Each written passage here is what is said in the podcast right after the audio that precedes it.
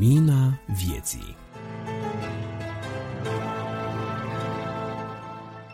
Bine v-am regăsit, dragi ascultători, la numărul din septembrie al revistei audio Lumina Vieții.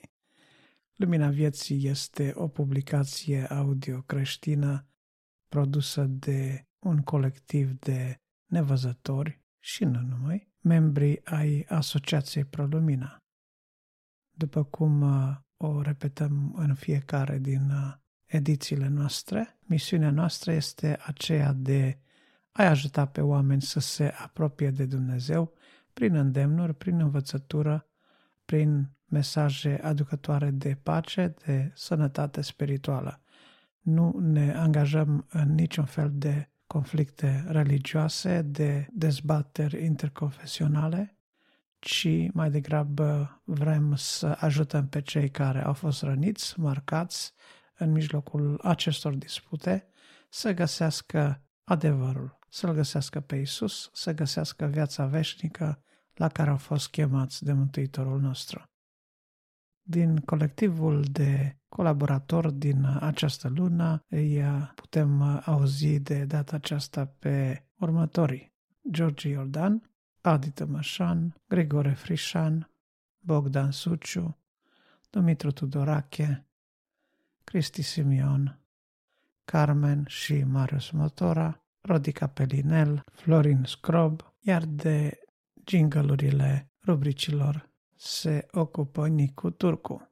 Reamintim că Lumina Vieții poate fi ascultată pe orice platformă majoră de podcast, pe telefon, pe tablete sau chiar pe un computer. De asemenea, podcastul este disponibil și pe website. Apare în fiecare lună, la întâi ale lunii sau în preajma acestei date și are, în general, două ore, două ore și ceva lungime. Așteptăm uh, păreri, opinii, contribuții, apreciere sau deprecieri legate de conținutul acestei reviste și vă dorim în continuare audiție plăcută.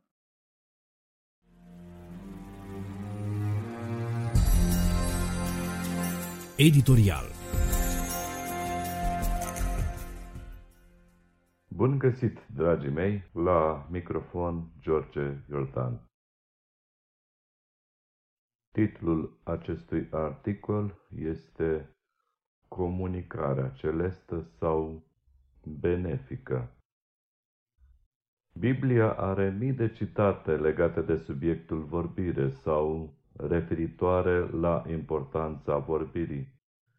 Dumnezeu comunică tuturor, El vorbește mării, îi poruncește să tacă și amuzește pe toți oamenii care afirmă cine poate porunci mării. Dumnezeu poruncește peștelui și îl varsă pe Iona pe mal. Poruncește legiunii de draci și ei ies afară din îndrăcitul din ținutul Gadarei. Poruncește morților să se trezească, iar ei ies afară cum este cazul lui Lazar, mort de patru zile. Poruncește smochinului să nu mai dea rod, iar el se usucă pe loc. El rostește în universul acesta cuvintele să fie lumină și a fost lumină. Prin puterea cuvântului său apar astrele, de asemenea viețuitoare, viețuitoarele mari și mici, din mare și de pe uscat. La porunca lui apar semințele, copacii mari și mici. Și pe noi el ne cheamă la cuvântarea folositoare. Noi, pentru că suntem creați după chipul și asemănarea lui, trebuie să ajungem să ne controlăm vorbirea. Noi avem nevoie să învățăm comunicarea celestă. Avem nevoie să construim o comunicare benefică, pentru că ține de limba noastră, de vorbirea noastră, de felul, dar și de ce anume comunicăm. Sunt multe cărți scrise despre comunicare, cărți din care aflăm definiții ale comunicării, modalități de comunicare utilă pentru noi și pentru cei de lângă noi. Comunicarea după ceea ce le transmite Domnul Isus iudeilor din capitolul 8 a Evangheliei după Ioan, spune așa, că ei nu puteau înțelege vorbirea Domnului Isus pentru că nu puteau asculta cuvântul Lui, ceea ce înseamnă că o comunicare corectă înseamnă atât transmiterea unui mesaj, cât mai ales ascultarea a ceea ce ți se transmite. Pentru a se desfășura corect procesul comunicării, trebuie să existe atât un receptor de informație, cât și un transmisător al informației. Pot aduce istorisirea a ceea ce mi s-a întâmplat la o conferință. Predicatorul ne-a rugat să ne întoarcem spre cel de lângă noi și să spunem, eu te iubesc și Dumnezeu te iubește. M-am întors în stânga mea și am transmis mesajul, însă nu am primit răspunsul. La sfârșitul conferinței, cineva m-a chemat și mi-a spus ceea ce se întâmplase cu cel din stânga mea căruia i-am transmis mesajul primit. Era un surdomut care îmi transmisese același mesaj, însă eu nu am avut cum să știu că mi-a comunicat mesajul iubirii sare. Mie îmi lipsea receptorul pentru a putea primi mesajul iubirii sale, dar mesajul a fost transmis. El, în schimb, a citit pe buzele mele mesajul de iubire. În Ioan, capitolul 8, cu 43, spune, Pentru ce nu înțelegeți iubirea mea? Pentru că nu puteți asculta cuvântul meu. Iudeii nu puteau asculta cuvântul Domnului Isus, pentru că ei ascultau cuvântul altuia. Din păcate, Biblia arată că ei erau conduși de altcineva. Comunicarea lucrurilor care pot să transforme, ori atrag și dau viață, ori sunt respinse. Ele sunt benefice celor care ascultă cu atenție, dar dacă nu ți cont de ele, nu sunt de folos. În Psalmul 120, cu versetul 2, scrie ceva interesant despre vorbire. David cere lui Dumnezeu un lucru ciudat. Citez. Doamne, scapă sufletul de limba mincinoasă și buzele înșelătoare. Dacă sufletul poate ajunge în pericol din pricina acestui mădular mic, înseamnă că merită să ne preocupe puțin acest aspect. Se pare că societatea este condusă, sau mai bine zis, dusă de nas cu acest mădular mic. Mass media coboară și ridică în funcții politice pe cine dorește să fie bine văzut sau nu. Cunoaștem din scriptură că o întreagă noțiune a avut de suferit din cauza acestui mic modular. Amintim istoria poporului lui Dumnezeu înșelat de gabauniți în vremea lui Iosua. Spionajul este la mare înălțime astăzi în formă digitală, dar și în discuții. Pot aminti despre versetul biblic care spune că viața și moartea stă în puterea limbii. Domnul Isus ne avertizează că vom da socoteală pentru orice cuvânt nefolositor. Dacă ne vom analiza puțin, vom constata că sunt multe lucruri pe care le facem din reflex. Ne încheiem la nasturii hainei și prea puțin ne-am gândit dacă este bine să încheiem nasturii începând de sus sau de jos. Ne așezăm ochelarii pe undeva și noi mai găsim, iar exemplele pot continua. Există vorbiri la care nu luăm seama. De multe ori, poate fiecare ați observat că ați dat un răspuns stereotip, șablon. Sunt răspunsuri date din complezență. Exemplu, ce să fac? Sunt bine. Sau răspunsuri date ca să aduci un plus de bine, cum ar fi, o, oh, ce bine arăți. Pe vremuri, mari oameni de artă din Italia obișnuiau să acopere cu ceare defectele operelor lor, adică statuetele. Când le luai în mână, ele arătau perfect, dar după ce le cumpăra, acesta le ducea acasă și le punea în cameră. Când dădea căldura peste ele, se topea ceara și se vedeau toate defectele. Urmarea acestui fapt cumpărătorii erau nevoiți ca înainte de a cumpăra lucrul dorit, trebuia să întrebe pe cumpărător, este sinecera, fără ceară? De aici se trage cuvântul sinceritate din limba română. Indienii spun că atunci când oamenii nu mai au dragoste unii față de alții, vorbesc tare, pentru că ideile pe care vor să le transmită nu mai pot fi auzite de celălalt. Erau două surări gemene, la fel de frumoase și înțelepte. Una a fost cerută în căsătorie de un împărat, iar cea de-a doua, soră frumoasă și înțeleaptă, s-a căsătorit cu un cizmar. Deseori, cizmarul era invitat la ospețele pe care le dădea împăratul și surorile se întâlneau în felul acesta. Cu timpul, împăratul observă că soția lui slăbea văzând cu ochii și își întreabă soția dacă este nemulțumită de ceva anume, dacă este bolnavă, dacă a deranjat-o cineva. Împăratul n-a putut cunoaște motivul pentru care cu soția lui slăbea văzând cu ochii, până când a chemat pe cumnatul său cizmalul ca să îl întrebe. Spune-mi, rogute, ce se întâmplă cu soția ta de este așa frumoasă și veselă, că nu înțeleg pentru ce soția mea slăbește parcă în fiecare zi mai mult.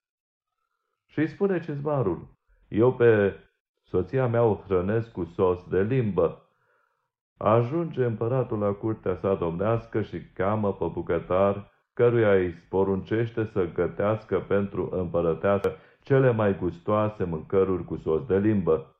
Timp de câteva luni, împărăteasa a mâncat tot felul de preparate, care mai de care mai alese, dar soția împăratului nu înregistrase vreo îmbunătățire în ce privește sănătatea ei. Atunci Împăratul a chemat pe Cizmar, pe cumnatul său, și l-a rugat să-i spună care poate fi cauza pentru care împărăteasa nu simțea vreun beneficiu din bunătățile pregătite de iscusitul bucătar. Cismarul uimit a întrebat, ce bucătar? Cum adică bucătar? Păi, nu mi-ai spus că tu o hrănești cu sos de limbă pe soția ta? Eu am comandat bucătarului meu să-i gătească și rezultatul a întârziat să apară.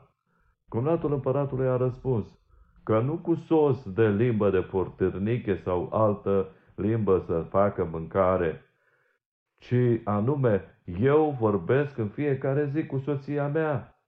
Dragii mei, absența vorbirii poate fi un deficit când nu comunicăm unii cu ceilalți. Absența adevărului din discuțiile noastre poate distruge relațiile noastre. În lipsa afecțiunii din comunicarea noastră, ne poate îndepărta pe unii de ceilalți. Vorbirea de rău, defăimarea, comunicarea pe un tom mânios, rostirea blestemelor, chiar atunci când ai fost nedreptățit, nu fac parte din vocabularul divin. Apostolul Iacov în capitolul 3, începând cu versetul 9, ne spune, citez, Cu limba binecuvântăm pe Domnul și Tatăl nostru și tot cu ea blestemăm pe oamenii care sunt făcuți după asemănarea lui Dumnezeu. Din aceeași gură iese și binecuvântarea și blestemul. Nu trebuie să fie așa, frații mei. Oare din aceeași vână a izvorului țâșnește și apă dulce și apă amară? Frații mei, poate un smochin să facă măsline sau o viță să facă smoține? Nici apa sărată nu poate da apă dulce. Cine dintre voi este înțelept și priceput să-și alate prin purtarea lui bună faptele făcute cu blândețea înțelepciunii. Dar dacă aveți în inima voastră pismă amară și un duh de ceartă, să nu vă lăudați și să nu mințiți împotriva adevărului. Înțelepciunea aceasta nu vine de sus, ci este pământească, firească, drăcească. Căci acolo unde este pismă și duh de ceartă, este tulburare și tot felul de fapte rele. Înțelepciunea care vine de sus este întâi curată, apoi pașnică, blândă, ușor de înduplecat, plină de îndurare și de roade bune, fără părtinire, nefățarnică. Și roada neprihănirii este semănată în pace pentru cei ce fac pace. Una dintre fericirile pe care le promite Domnul Isus în Evanghelia după Matei este aceea a celor care sunt împăciuitori. Da, este o fericire la care aș putea să mă angajez și eu, să încerc să fac pace între X cu Z. Așa cum se spune despre Ceaușescu că a militat pentru împăcarea dintre Vietnam și America sau Palestina cu Israel, tranzacții care l-au propus în două rânduri la Premiul Nobel pentru pace.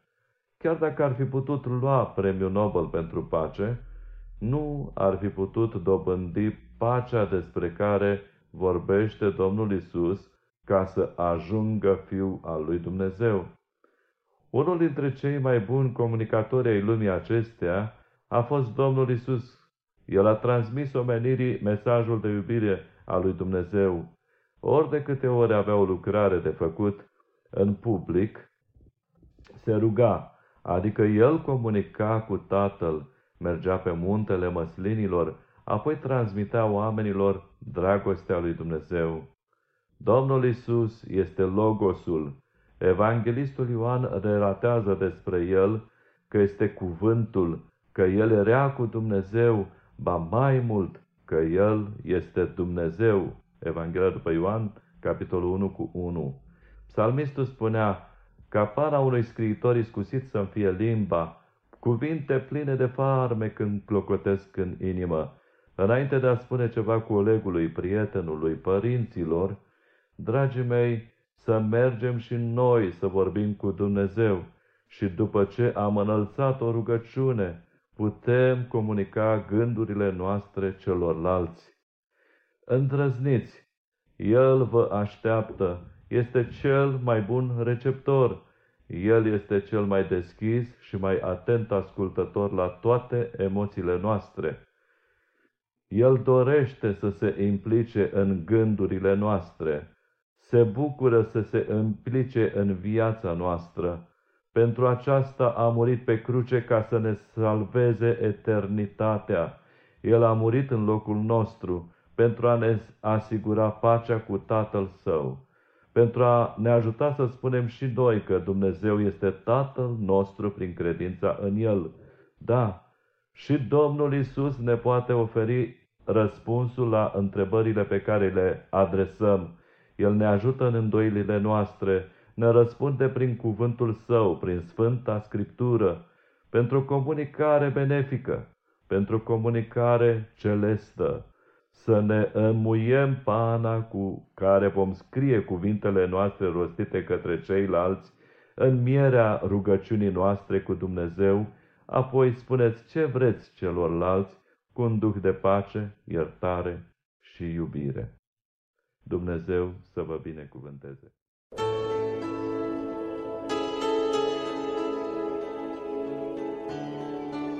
Vestea bună găsit, stimați ascultători, Adi Tămășan la microfon. Astăzi m-am gândit să propun în audiție unul din episoadele de podcast din urmă cu câțiva ani, intitulat Nu pierde oportunitatea. Pentru mine a fost ceva nou și inedit să ascult un mesaj din urmă cu câțiva ani și sper că va fi la fel și pentru noastră, dar mai ales nu pierdeți oportunitatea de a-L întâlni pe Isus chiar astăzi. În Luca, la capitolul 18, în ultima parte, găsim uh, scrisă o relatare cu vindecarea unui orb în Ierihon. Să nu uităm, Iisus era înconjurat de mulțimi, mergea cu ucenicii, oamenii îl urmau să-i asculte predicile, să vadă cum face miracolele și vindecările pe care le făcea și să învețe de la el. Mulți erau uimiți de el și vestea despre Isus se dusese în tot ținutul acela, așa că și acest orb care ședea la marginea drumului și cerșea a auzit despre Isus și despre ce poate El să facă. Astăzi am să-mi intitulez mesajul Nu pierde oportunitatea. Cineva spunea că singurele oportunități de la care n-ai câștigat nimic sunt cele care au trecut pe lângă tine fără să le iei în seamă. Orbul acesta a văzut în trecerea lui Isus o oportunitate de a fi aproape de el și de a-i face o rugăminte. Nu știm uh, cât de mult a visat el la momentul acesta. Probabil când a auzit despre vindecările care le făcea, despre alți orbi vindecați de el, s-a fi gândit, Doamne, cum i-a vindecat pe ei, m-ar putea vindeca și pe mine, dar cum să fac să mă întâlnesc cu el? De unde să știu pe ce străzi trece, prin ce sate, prin ce cătune sau orașe merge? Cine ar putea să mă ducă la el? Probabil că n-avea pe nimeni. Și iată că într-o bună zi Isus trece chiar pe lângă el și el este interesat de zarvă. Ce e? Ce e? Cineva îi spune trece Isus. În clipa aceea vede oportunitatea și nu o lasă să treacă pe lângă el. Începe să strice, Fiul lui David, ai milă de mine. Oamenii îl certau și îl ridiculizau și spuneau, nu o deranja pe învățătorul, dă-te la o parte, nenorocitule, treci din drum și stai acolo chitic, fă nevăzut el nu ține cont de oamenii care insultau, de oamenii care îl împingeau la o parte, de oamenii care îl tratau ca pe un gunoi, ci merge înainte cu cererea lui. Nu pierde oportunitatea. Și strigă mai departe, Fiul lui David, ai milă de mine. Și Domnul Isus îl aude. Îl cheamă să vină la el și toți sunt uimiți că Isus își face de lucru cu un cerșetor și cu un orb. Și când îl cheamă, îi pune o întrebare pe care n-a pus-o la nimeni niciodată. Ce vrei să-ți fac? Pe alții i-a vindecat, pe alții i-a întrebat ce doresc de la el, la alții pur și simplu a poruncit bolii să plece, dar pentru orbul acesta întreabă ce vrei să-ți fac. Și probabil că răspunsul așteptat de toți este acesta să încapăt vederea. Dar alții ar fi putut să, să ceară altceva, sunt convins că Isus i-ar fi dat orice ar fi cerut, pentru că a văzut în el un om care n-a pierdut oportunitatea, un om care avea speranță în fiul lui David și un om care a știut să ceară milă de la Dumnezeu. Trei lucruri au fost în orbul acesta pe care Isus le-a apreciat. Și el, cerând să își capete vederea, primește vederea și se duce după Isus pe urmă. Și tot poporul acela, tot norodul acela, toți oamenii din jur, toată mulțimea aceea a fost uimită de această vindecare. Cum un orb a fost vindecat la cuvântul lui Isus în urma solicitării lui. Astăzi, Domnul Isus așteaptă să-ți răspundă rugăciunii. Nu pierde oportunitatea. Atâta vreme cât ești în viață, atâta vreme cât Isus este aproape, pentru că Scriptura ne garantează că Domnul este aproape de cel cu inima zdrobită și de cel care îl strigă. Deci, atât să strigăm către Isus, să-L chemăm pe El. El este aproape. Să nu pierdem oportunitatea. Să nu lăm seama la cei care ne dau la o parte, la cei care cred că suntem nenorociți de tot dacă am ajuns să ne mai bizuim doar pe rugăciune. Să nu lăm seama la cei care ne împing la o parte și vor să ne ignore vor să ne dea din fața Mântuitorului, din fața celui care este șansa noastră. Să stăm înaintea Domnului, căutând fiecare oportunitate de a sta aproape de El și venind în fața Lui să credem că El este Fiul lui David, este Cel promis, este Salvatorul, este Mântuitorul, este Cel spre care converg toate așteptările noastre. Să credem că El este gata să facă pentru noi ceea ce îi cerem și lucru pe care acest om l-a cerut n-a fost un lucru ușor pentru orice alt om. Pentru Isus a fost acest lucru ușor pentru că în el era puterea lui Dumnezeu, era însuși Dumnezeu. Însă nu ezitați să cereți lui Dumnezeu lucruri grele, doar nu pierdeți oportunitatea, credeți că El este Fiul lui David, sursa tuturor așteptărilor noastre, ținta tuturor așteptărilor noastre și apoi cereți cereți mila Lui. Nu veniți înaintea Domnului cu meritul vostru, nu veniți înaintea Domnului cu ceea ce ați putea face sau cu promisiuni înaintea Domnului, mai ales dacă nu sunteți siguri că vă puteți ține de ele. Dar veniți să invocați mila Domnului și mila Lui se va revărsa peste voi. Este garantat de Scriptură lucrul acesta. Nu pierde oportunitatea astăzi să te rogi, să ceri mila Domnului, să fii vindecat, binecuvântat și să începi o viață nouă cu Isus. Amin.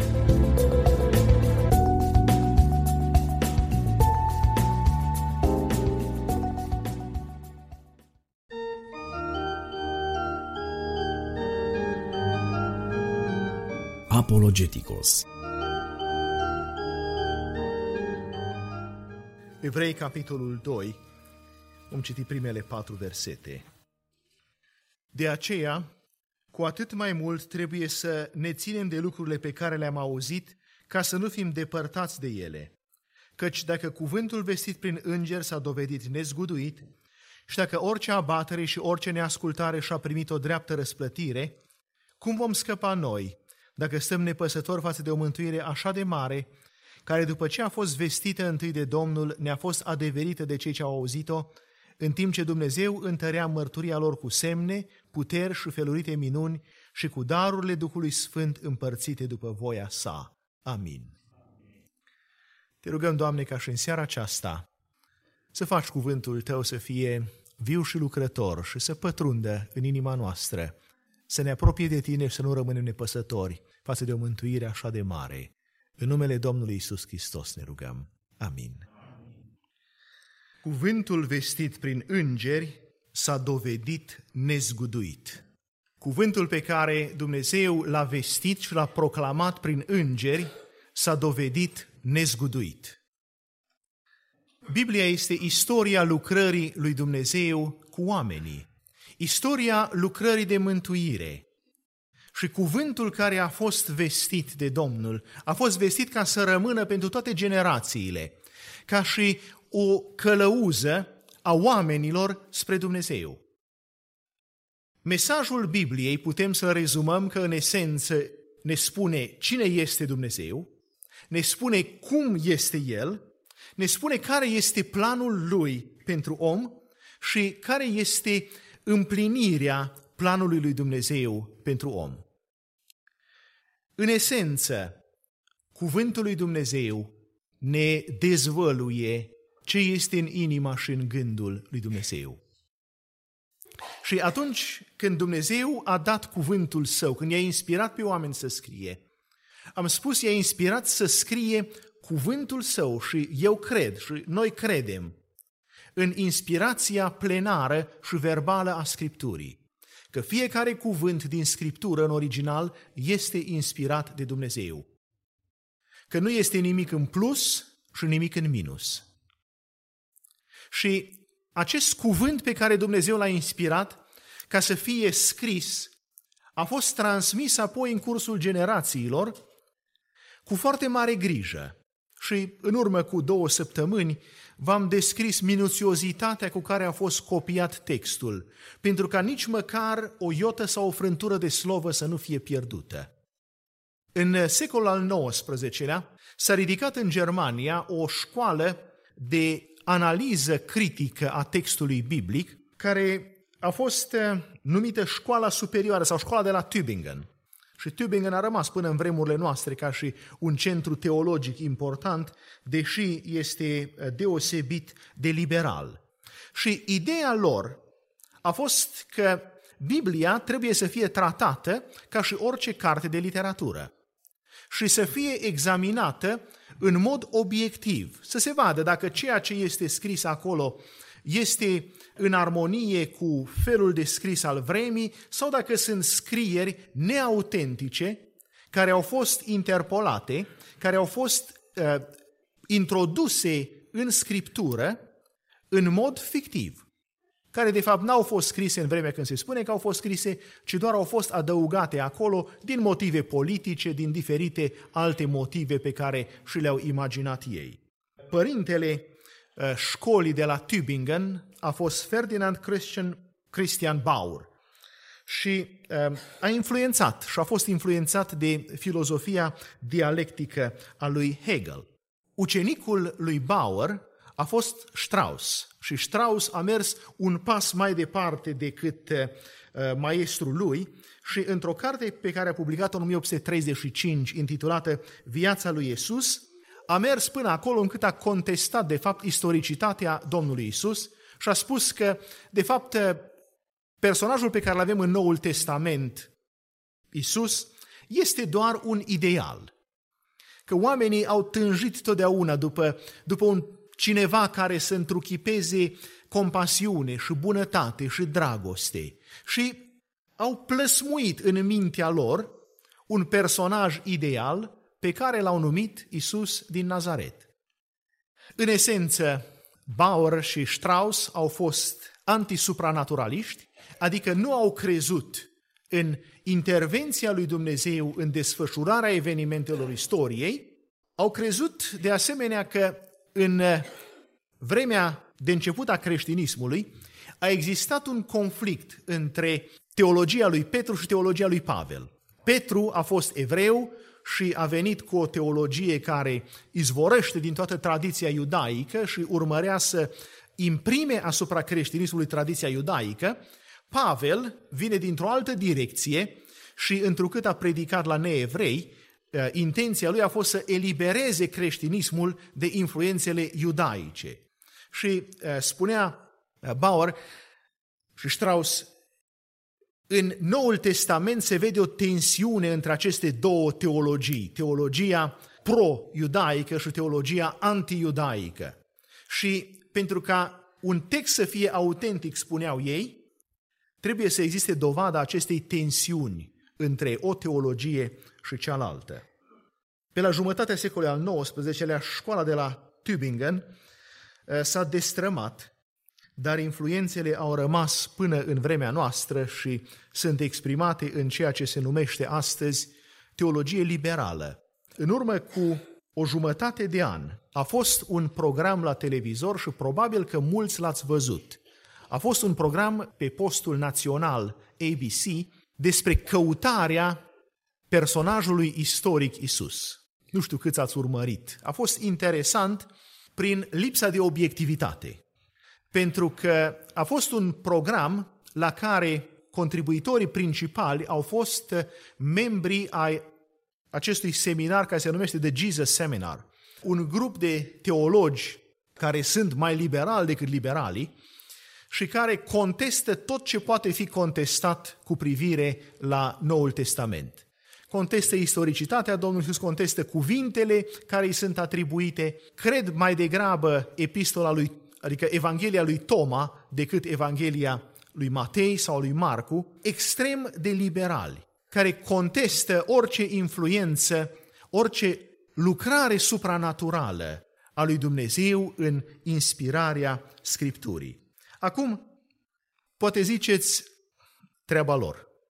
Ei cu teologia lor, noi cu a noastră. Nu putem să spunem așa, pentru că felul lor de gândire a influențat gândirea intelectuală de la jumătatea secolului al XIX și până astăzi și continuă să o influențeze și de aici înainte. Perspectiva lor asupra Scripturii, asupra vieții Domnului Isus, influențează modul în care sunt educați copiii noștri astăzi în universități. Copiii noștri pot să ia în universitate cursuri de religie și religii comparate. Și e bine. Dar trebuie să meargă bine pregătiți la aceste cursuri de religie sau de religii comparate, pentru că scopul acestor cursuri nu este să-i întărească în credința creștină, ci mai degrabă să submineze credința creștină și să reducă creștinismul la același nivel cu panteismul hinduist sau cu orice altă religie care este în lume.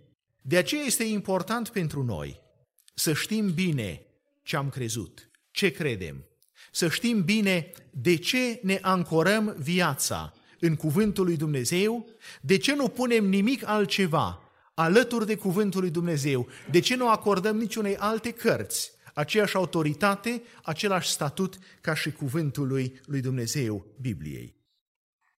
Sunt multe critici care au fost aduse cuvântului lui Dumnezeu și nu pot să stea în picioare. În seara aceasta aș vrea să mai prezint câteva dintre critici. Dimineață v-am vorbit despre eh, criticile aduse din sfera științei. Astăzi, eh, după masa aceasta, aș vrea să privim la câteva critici care au fost aduse în privința caracterului istoric și a corectitudinii geografice a scripturilor. Una dintre primele critici aduse a fost că Moise nu a putut scrie primele cinci cărți pe care le avem în Biblie, pentru că nu era cunoscut scrisul pe vremea lui. Este un motiv destul de serios. Până în vremea când a fost adusă această critică, din descoperirile arheologice nu exista nicio dovadă că scrisul ar fi fost cunoscut la jumătatea mileniului al doilea, înainte de Hristos, atunci când Moise a scris uh, cărțile, sau se spune că a scris cărțile. Scriau egiptenii cu hieroglife. Dar a fost oare și o altă scriere cunoscută? Recent a fost, recent, în secolul, la începutul secolului al XX-lea, a fost descoperită stela neagră, care cuprinde codul lui Hammurabi. Hammurabi a fost un împărat în Mesopotamia prin anul 1750 înainte de Hristos. Și stela aceasta neagră este un, un obelisc de uh, bazalt negru, are înscrisă pe ea codul de legi pe care l-a dat împăratul acesta. Și sunt scrise în scriere cuneiformă, dar o scriere care seamănă în, în mare măsură cu scrierea uh, evreiască. Deci scrisul era cunoscut cu mai bine de 200 de ani înainte de Moise. Ba mai mult, în nordul Siriei, la Ebla, au fost descoperite o mulțime de tăblițe, 17.000 de tăblițe, în anul 1974. O bibliotecă întreagă. Ebla a fost centrul unui regat în partea de nord a Siriei, care avea cam 260.000 de locuitori și datează de prin anul 2300 înainte de Hristos. Deci cu 800 de ani înainte de Moise. Și în aceste 17.000 de tăblițe care sunt iarăși scrise cu o scriere cuneiformă, nu numai că este confirmată existența scrisului într-o perioadă atât de veche, ba mai mult, sunt menționate, de exemplu, cetățile câmpiei, despre care vorbește Moise în istoria lui Avram. Și nu numai că sunt menționate cetățile din câmpie, dar cele cinci cetăți sunt date în ordinea în care o dă și Moise în Geneza. Vedeți, cine spune că Biblia nu e adevărată sau că este o născocire omenească, nu face decât să-și dea pe față propria lipsă de cunoștințe. Cuvântul lui Dumnezeu este un cuvânt adevărat în cele mai mici detalii. Și, într-adevăr, Moise a putut să scrie primele cinci cărți, pentru că scrisul era deja cunoscut pe vremea lui. Moise a putut să scrie și redă o istorie care este verificată acum din surse extrabiblice, ca fiind corectă în detaliile pe care le dă. Au spus unii în Geneza 24, atunci când slujitorul lui Avram se duce să ia o nevastă pentru Isaac, ni se spune că a avut cămile și spuneau ei cămilele nu erau cunoscute pe vremea aceea. Uh, și iarăși așa ar fi dacă n-ar fi fost altfel. Un text sumerian din Nipur menționează domesticirea cămilelor, vorbește despre laptele de cămilă și oase de cămilă au fost descoperite în ruinele unei case. Ba mai mult, din anul 1900 înainte de Hristos, datează o cămilă bibelou. Nu știu dacă a fost obiect de cult sau dacă a fost jucăria vreunui copil, nu știm exact ce a fost, dar este o cămilă micuță de lut dovadă că erau cunoscute cămilele și că robul lui Avram, când s-a dus să ia o nevastă pentru fiul stăpânului său, n-a fost absolut nimic neobișnuit să meargă cu cămilele. Iarăși, când oamenii contrazic Scriptura, nu fac decât să-și dovedească neștiința. Multă vreme, eh, popoarele care sunt menționate în Vechiul Testament au fost considerate, iarăși, născociri ale imaginației cu, cuiva. cum vorbim și noi despre în poveștile românești, despre vrăjitoare, despre zâna bună și zâna rea și una și alta. Un popor care a fost menționat mereu ca fiind un popor care n-a existat niciodată sunt hitiții sau hetiții. Și în anul 1876, Seis, care a fost un asiriolog britanic, a identificat niște inscripții ca fiind inscripții de origine hitită. Mai recent, în 1906, Hugo Winkler de la Berlin a descoperit capitala Imperiului Hitit la Boghaz Koi, în Turcia. Și nu a fost o țărișoară, n-a fost un trib, ci a fost de-a dreptul un imperiu care a stăpânit din Turcia până înspre nordul Israelului. Un imperiu întins, un imperiu care a avut o putere deosebit de mare. A fost descoperită o tăbliță pe care este un tratat militar pe care hitiții l-au făcut cu Egiptul prin anul 1300 înainte de Hristos. Hitiții au existat. Hitiții sunt un popor pe care Dumnezeu îi numește și interesant. Planul lui Dumnezeu a fost ca Israelul să ocupe țara aceasta care i-a fost dată, țara Cananului. Și pentru că acolo erau hitiții, Domnul a spus pe ei nimicesc. Și mii de ani nu s-a știut nimic despre ei. Mii de ani nu s-a știut nimic, pentru că s-au împotrivit planului lui Dumnezeu. Ei au dispărut și sunt acum doar cunoscuți din Biblie și din tăblițele acestea care au fost descoperite. Dar planul lui Dumnezeu n-au putut să-l oprească nici hitiții și nici heviții și nici ebusiții și nici altcineva. În detaliile mici, Scriptura este dovedită demnă de crezare. Vreau să ne uităm la câteva dintre confirmările geografice privind corectitudinea în detalii a Scripturii. Deschideți, vă rog, la a doua carte a lui Samuel, la capitolul 5. Acolo, începând de la versetul 6, ne este descrisă cucerirea Ierusalimului. Vreau să vă aduceți puțin aminte, atunci când David a devenit împărat, Ierusalimul era în stăpânirea iebusiților. Deci încă nu era parte din Israel. Și Ierusalimul are o așezare strategică deosebită.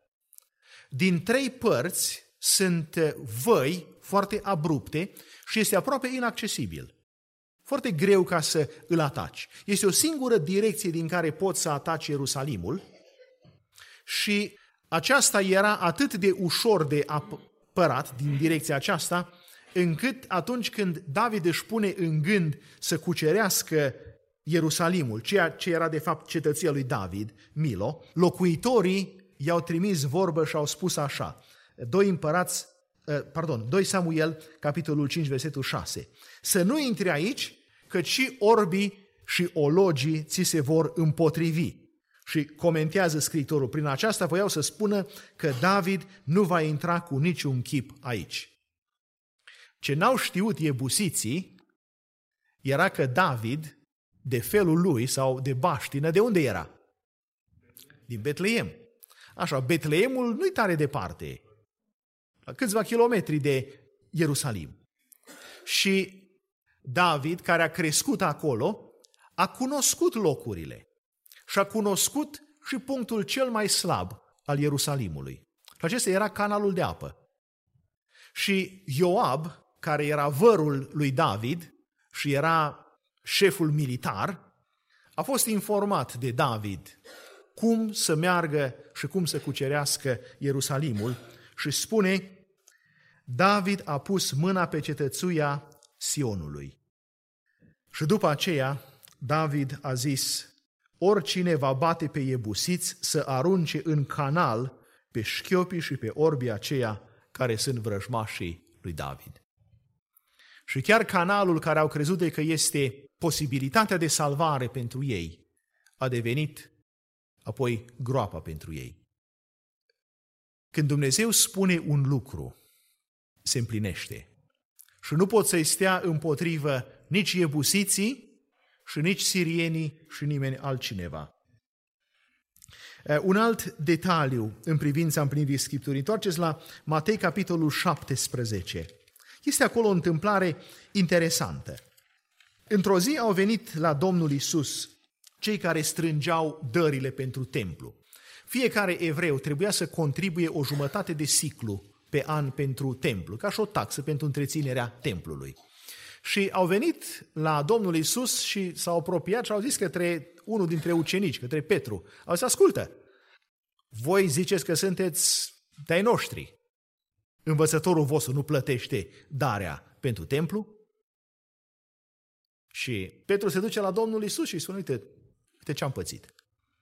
Și Domnul Iisus îi pune o întrebare lui Petru și îi spune, ascultă, un împărat de la cine strânge impozite? De la fiii lui sau de la străini? De la străini. Așa e, Petre. Dar totuși, ca să nu-i facem să păcătuiască, hai să le plătim și darea. Du-te, aruncă undița în mare și când o să scoți un pește, în gura peștelui o să fie un ban. Ia-l și plătește darea. Există un pește numit peștele mamă. Este din familia ciclidelor. Și este un pește tare ciudat. Este un pește care, în mod obișnuit, peștii depun icrele și le lasă în pace. Peștele mamă ține icrele în gură până când ies puii mici din ouă. Și chiar după ce au ieșit puii mici din ouă, și atunci când este vreun pericol, își deschide gura și puii intră în gură. Și acum peștele ăsta mamă, pentru ca să-și păstreze antrenamentul, atunci când n-are pui în gură, ia câte o piatră sau ia tot ce găsește în mare. Și ține ceva în gură tot timpul. Cred că așa, să, să fie antrenat tot timpul, să fie gata. Și sunt doar două locuri în lume unde sunt pești ăștia. Sunt în lacul Victoria din Uganda și în Marea Galilei. Și Domnul Iisus îi spune lui Petru, aruncă undița, o să scoți un pește și peștele are în gură un ban. Și nu este nimic neobișnuit și în zilele noastre să prindă pești și să găsească în gura lui capace de Coca-Cola sau alte lucruri care ele țin în gură în perioada aceasta când nu au pui și când își păstrează antrenamentul. Cine citește întâmplarea poate să zică în necunoștință, așa ceva nu există. Dar când te adâncești și vezi lucrările acestea, îți dai seama că în detaliile cele mai mici, Scriptura este corectă. Apostolul Pavel a avut o călătorie plină de peripeții în drumul spre Roma. El a avut intenția să meargă misionar în Roma și a mers, dar nu cum a crezut el. Noi avem planuri și e bine să facem planuri. Nu totdeauna planurile se împlinesc așa cum credem noi. Pavel a ajuns să meargă la Roma pe cheltuiala statului roman, dar nu ca și misionar trimis de biserica din Antiohia, ci ca și deținut. În peripeția lui pentru a ajunge la Roma, sunt mai multe detalii și dacă citiți în capitolul 27 din Faptele Apostolilor, vedeți ce s-a întâmplat. Cum fiind vremea de iarnă, ar fi vrut să rămână într-un loc unde să fie protejați până va trece iarna. Iarna, parcă furtunile sunt mai violente și pe Marea Mediterană. Dar stăpânii încărcăturii care era pe corabia aceea avea o mulțime de grâu, au zis, nu așteptăm noi până la primăvară. La primăvară scade prețul grâului. Nouă ne trebuie acum să-l ducem la Roma și acum să facem banii. Și l-au determinat pe capitan și pe, căp- și pe uh, capitanul vasului, a corăbiei, și pe comandantul militar care ducea deținuții la Roma, printre care era și Pavel, l-au determinat să plece, deși nu era timpul bun ca să plece. Și descrie furtuna care a avut loc și descrie peripețiile prin care au trecut. În versetul 13 sau din versetul 12, Fiindcă limanul nu era bun de iernat, cei mai mulți au fost de părere să plece cu corabia de acolo ca să încerce să ajungă la Phoenix, liman din Creta. Așezat spre miază zi apus și spre miază noapte apus ca să ierneze acolo. Începuse să sufle un vânt ușor de miază zi și ca unii care se credeau stăpâni pe țintă, au ridicat ancorele și au pornit cu corabia pe marginea Cretei. Dar nu după multă vreme s-a dezlănțuit asupra insulei un vânt furtunos, numit Eurachilon. Corabia a fost luată de el, fără să poată lupta împotriva vântului și ne-am lăsat duși în voia lui. Am trecut repede pe la partea de jos a unui ostrov numit Clauda și abia am putut să punem mâna pe lundre. După ce au ridicat-o în sus, au întrebuințat mijloace de ajutor, au încins corabia cu frânghii și de teamă să nu cadă peste sirta, au lăsat pânzele în jos. Astfel s-au lăsat mânați de vânt. Pentru că nu mai puteau să conducă corabia, era așa de puternic uh, vântul, au tras jos pânzele și s-au lăsat să meargă în derivă și au fost purtați numai de curenții marini și aproape două săptămâni, 13 zile, au fost în derivă. Și după zilele acestea, în noaptea a 14 pe când eram împinși încoace și încolo cu corabia pe Marea Adriatică, pe la miezul nopții, marinarii au bănuit că se apropie pământ. Au măsurat adâncimea apei și au găsit 20 de stânjeni, au mers puțin mai departe, au măsurat-o din nou, au găsit 15 stânjeni. De teamă să nu se lovească de stânci, au aruncat patru ancore înspre cârma corăbiei și doreau să se facă ziua.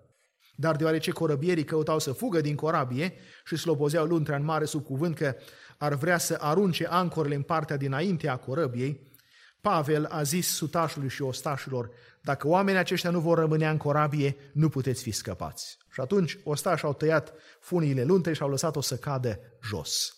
Înainte de ziua, Pavel a rugat pe toți să mănânce și a zis, Astăzi sunt 14 zile de când stați mereu de veghe și n-ați luat nimic de mâncare în gură.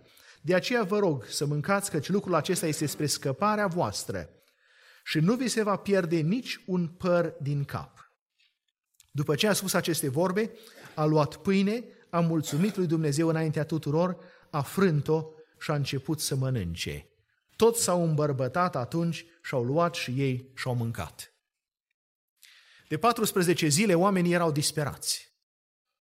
Eu nu sunt marinar și nici nu-mi place să fiu. Am fost, când am fost în honeymoon, am mers cu o corăbioară și am crezut că niciodată nu mai ajung la țărm. De-abia am așteptat să ajung și probabil că n-a fost nici o oră. Dar mi să fii în mijlocul furtunii 14 zile. Și oamenii au fost disperați și vlăguiți.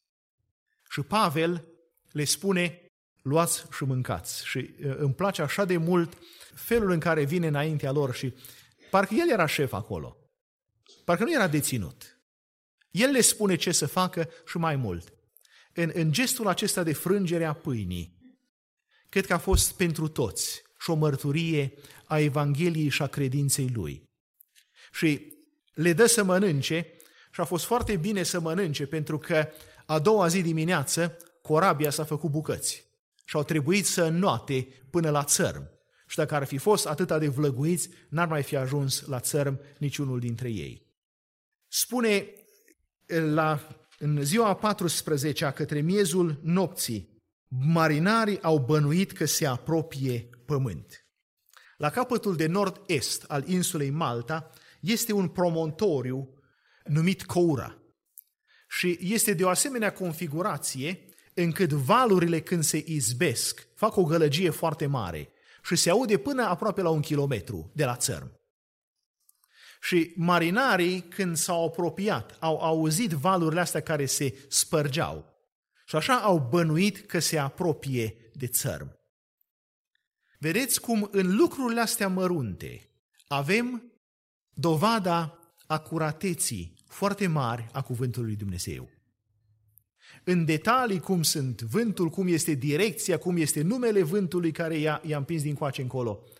Vedem că scriitorii pe care Domnul i-a inspirat ca să scrie au scris corect, au scris în cel mai mic detaliu lucrurile care le-au fost date să le scrie. Cuvântul vestit prin îngeri, s-a dovedit nezguduit. Cuvântul lui Dumnezeu dat, vestit prin îngeri și vestit prin oameni, s-a dovedit nezguduit. Cuvântul acesta însă nu conține numai istoria cuceririi Ierusalimului și istoria călătoriei lui Pavel, ci cuvântul acesta, am spus, ne-a fost dat în principal ca să ne descopere planul lui Dumnezeu pentru noi. Și vreau să revin la cuvântul pe care îl spune apostolul în Evrei, capitolul 2, versetul 3. Versetul 2. Dacă cuvântul vestit prin înger s-a dovedit nezguduit și dacă orice abate și orice neascultare și-a primit o dreaptă răsplătire, cum vom scăpa noi dacă stăm nepăsători față de o mântuire așa de mare? Dacă cuvântul dovedit prin, vestit prin îngeri a rămas în picioare și n-a putut fi desfințat, oare putem noi să neglijăm o mântuire așa de mare? Putem să rămânem nepăsători față de cuvântul lui Dumnezeu care ne descrie toată lucrarea de mântuire pe care a făcut-o Domnul Isus. Cuvântul care este dovedit prin lucrări, prin semne mari, prin minunile pe care le-a făcut Domnul, că este autentic și adevărat. Putem oare să-l dăm la o parte și să zicem, n-are importanță? Nici de cum. Și aș vrea să îi îndemn pe tineri și pe toți. Nu vă lăsați abătuți și tulburați în credință de vreun vânt de învățătură dintr-o parte sau din alta. Când cineva spune că are o informație care contrazice Biblia, luați și cercetați. Și sunt convins că după ce veți termina de studiat, veți ajunge la concluzia că Biblia este adevărată și că oricine o contrazice și oricine vrea să o tăgăduiască, nu face decât să se tăgăduiască pe sine. Cuvântul vestit prin îngeri s-a dovedit nezguduit și rămâne în picioare.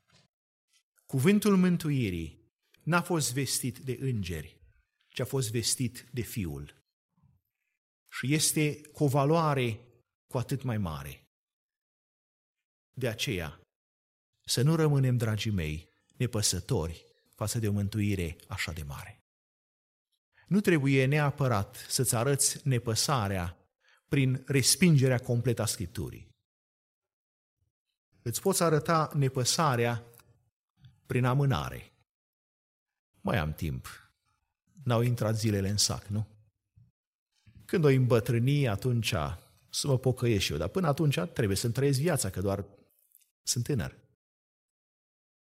Cum vom scăpa noi dacă stăm nepăsători față de o mântuire așa de mare?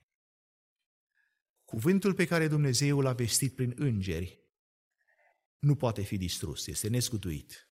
Cuvântul vestit prin Fiul este nescutuit și ne obligă să ne confruntăm cu El. Ne obligă să ne cercetăm. Ne obligă să răspundem. Nu putem să-l dăm la o parte și să zicem, n-are importanță. Nu putem. Trebuie să venim și cu toată onestitatea, când ne confruntăm cu El, să luăm o decizie pentru Dumnezeu sau împotriva Lui. Nu există o poziție de mijloc. Cuvântul vestit prin îngeri s-a dovedit nezguduit. Să nu rămânem nepăsători față de cuvântul mântuirii, un cuvânt al unei mântuiri atât de mari. Și mă rog ca Domnul să ne ajute pe fiecare să luăm cuvântul acesta și să-l primim în viața noastră. Cuvântul pe care Dumnezeu ni l-a dat ca să ne descoperă calea mântuirii este cuvântul care dă viață. Sfințește prin adevărul tău, spune Domnul Isus. Cuvântul tău este adevărul. Și cuvântul care ne poate sfinți ca să trăim pentru el în fiecare zi. Amin. Lapte și bucate tare. Pace. Numele meu este Florin Scrop și cu ajutorul lui Dumnezeu doresc să vă împărtășesc un mesaj pe care l-am intitulat Vino și caută-L pe Domnul. Dar mai întâi de toate, dați-mi voie să dau citire unui verset care se găsește în Psalmul 34 cu versetul 4, unde cuvântul Domnului spune astfel. Eu am căutat pe Domnul și mi-a răspuns, m-a izbăvit din toate temerile mele. Amin. De când ne naștem și până trecem de pe acest pământ, ni se întâmplă să trecem prin diferite stări, și anume bucurii, tristeți, resentimente, mânii și multe altele. Dar, pe lângă toate acestea, avem și frământări. Suntem frământați de diferite gânduri și de diferite idei și de diferite stări. Și aș dori cu ajutorul lui Dumnezeu să aduc în atenția dumneavoastră câteva gânduri, câteva versete mai exact, câteva pasaje prin care suntem îndemnați să aducem înaintea Domnului toate frământările noastre. Noi trebuie să venim cu pocăință, trebuie să venim cu smerenie, trebuie să venim cu grijă înaintea Domnului, trebuie să venim cu laude înaintea Domnului. Dar slăvit să fie Dumnezeu că El ne îngăduie să venim înaintea Lui și cu frământările noastre. Pentru aceasta îi mulțumim și dăm slavă, cinste și glorie. Și un prim verset pe care aș dori să-l aduc în atenția dumneavoastră se găsește în Evanghelia după Matei, de la capitolul 7, cu versetul 7. Și, bineînțeles, și versetul 8 îl voi aduce. Așadar, Evanghelia după Matei, la capitolul 7, versetele 7 și 8, unde cuvântul Domnului spune astfel. Cereți și vi se va da. Căutați și veți găsi. Bateți și vi se va deschide. Căci oricine cere, capătă. Cine caută, găsește. Și celui ce bate, îi se deschide. Amin. Observăm faptul că în aceste versete suntem îndemnați să venim înaintea lui Dumnezeu. Căci vom primi. Dacă venim, nu venim în zadar, ci vom primi. Este adevărat că se întâmplă să nu primim din prima. Deși unele lucruri le putem primi din prima. Dar nu toate, nu cu toate se întâmplă așa. Ci sunt lucruri pentru care trebuie să așteptăm ani de zile. Sau sunt lucruri pe care doar după ce trecem noi de pe acest pământ poate ne sunt primite sau ne sunt ascultate. Dumnezeu are planul lui. Dar cu toate acestea El ne îndeamnă să venim, căci vom primi. Și sunt într-adevăr lucruri pe care le-am cerut Domnului și le-am primit. Sunt lucruri pe care încă nu le-am primit. Dumnezeu știe de ce. El are planul lui. Și slăvit să fie numele Domnului pentru aceasta, pentru că El le știe pe toate mai bine decât mine. Noi suntem îndemnați să venim înaintea Domnului. Așadar, să ascultăm de aceste îndemnuri, să ascultăm de aceste versete, de acest îndemn minunat și să venim înaintea Domnului cu tot ce ne apasă. Să venim înaintea Domnului cu cererile noastre. Mai mult decât atât, în Evanghelia după Luca, de la capitolul 11, de la versetele 9 la 10, Cuvântul Domnului ne îndeamnă tot așa. De aceea și eu vă spun, cereți și vi se va da, căutați și veți găsi, bateți și vi se va deschide. Fiindcă oricine cere, capătă. Cine caută, găsește. Și celui ce bate, îi se deschide. Amin. De aceea și eu vă spun. Domnul nostru Iisus Hristos însuși ne spune să facem lucrurile acestea, așa nume să venim la El, să venim la Dumnezeu, căci El ne va asculta. Dumnezeul nostru ne va asculta. Domnul Iisus Hristos va mijloci pentru noi în toate și de aceea, pentru că Domnul Iisus Hristos este mijlocitorul nostru, El ne îndeamnă să venim la El, să-i cerem. Suntem îndemnați de Scriptură să venim la Tatăl Ceresc. Și să mulțumim Domnului pentru toate. Haideți așadar îndemnați de aceste versete, care nu degeaba se repetă, să ne lăsăm îndemnați de ele și să venim la Dumnezeul nostru. Aceste versete se repete pentru că Dumnezeu dorește, pentru că Domnul Iisus Hristos dorește să ne arate că noi, dacă venim la El, nu venim în zadar. Ni se întâmplă uneori să spunem oful nostru oamenilor. Ni se întâmplă uneori, uneori să venim la oameni și să nu primim răspuns. Și chiar dacă la început primim, chiar dacă la început oamenii ne ascultă, la un moment dat se satură de noi și ne spun, da, mai lasă-mă în pace, da, nu am timp, da, nu pot, da, n-am chef și multe alte lucruri de genul acesta. Dar Dumnezeul nostru nu este așa, ci El ne îndeamnă să venim. Și am observat un lucru. La fiecare început al acestor pasaje, căci aceste două versete fac parte din diferite pasaje ale Scripturii, la început apare subtitlul Stăruința în rugăciune. Așadar, Dumnezeul nostru dorește ca noi să stăruim, să venim în rugăciune, căci vom primi. Slăvit să fie Domnul pentru aceasta. Și nu, ve- nu venim degeaba, pentru că frământările noastre ne sunt luate. Suntem izbăviți de toate frământările. De aceea să-i mulțumim Domnului. Suntem izbăviți de toate temerile noastre, de toate, din toate temerile noastre, din toate îngrijorările noastre suntem izbăviți. Din toate fricile noastre suntem izbăviți. Și un alt verset pe care aș dori să-l aduc în atenția dumneavoastră se găsește în Filipeni, în cartea Filipeni și voi spune două versete. În epistola lui Pavel către Filipeni, de la capitolul 4, de la versetele 6 și 7, unde cuvântul Domnului spune astfel. Nu vă îngrijorați de nimic, ci în orice lucru aduceți cererile voastre la cunoștința lui Dumnezeu prin rugăciuni și cereri cu mulțumiri.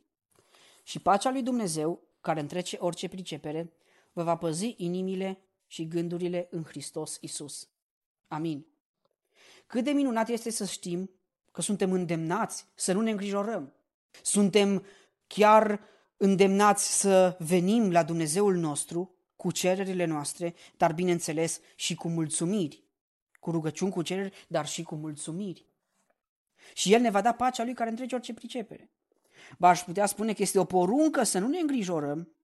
În Scriptură găsim lucrul acesta. Suntem îndemnați și în predicate pe munte să nu ne îngrijorăm căci ajunge zile necazul ei. În concluzie, aș dori ca îndemnați de Duhul lui Dumnezeu să nu ne îngrijorăm, ci mai degrabă să facem ceea ce ne îndeamnă psalmistul în psalmul 34 cu versetul 3. Și anume, înălțați pe Domnul împreună cu mine, să lăudăm cu toții numele Lui. Așadar, înălțați pe Domnul împreună cu mine, să lăudăm cu toții numele Lui. Domnul să ne ajute la aceasta, să venim la El și să-L lăudăm pe El împreună. Fiți binecuvântați de Domnul. Amin. Profunzimi.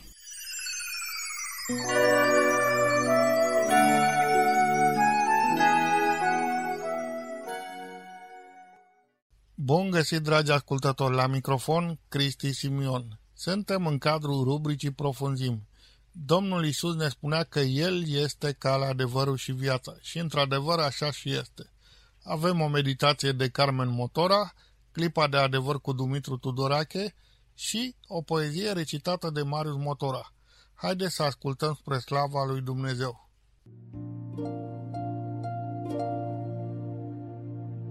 Sărăcia,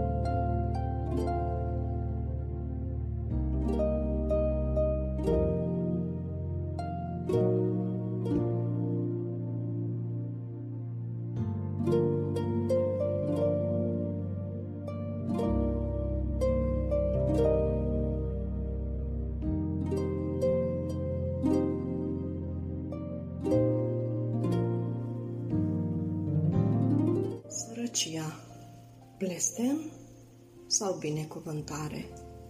Meditație de Carmen Motora Luca 16, de la 19 la 31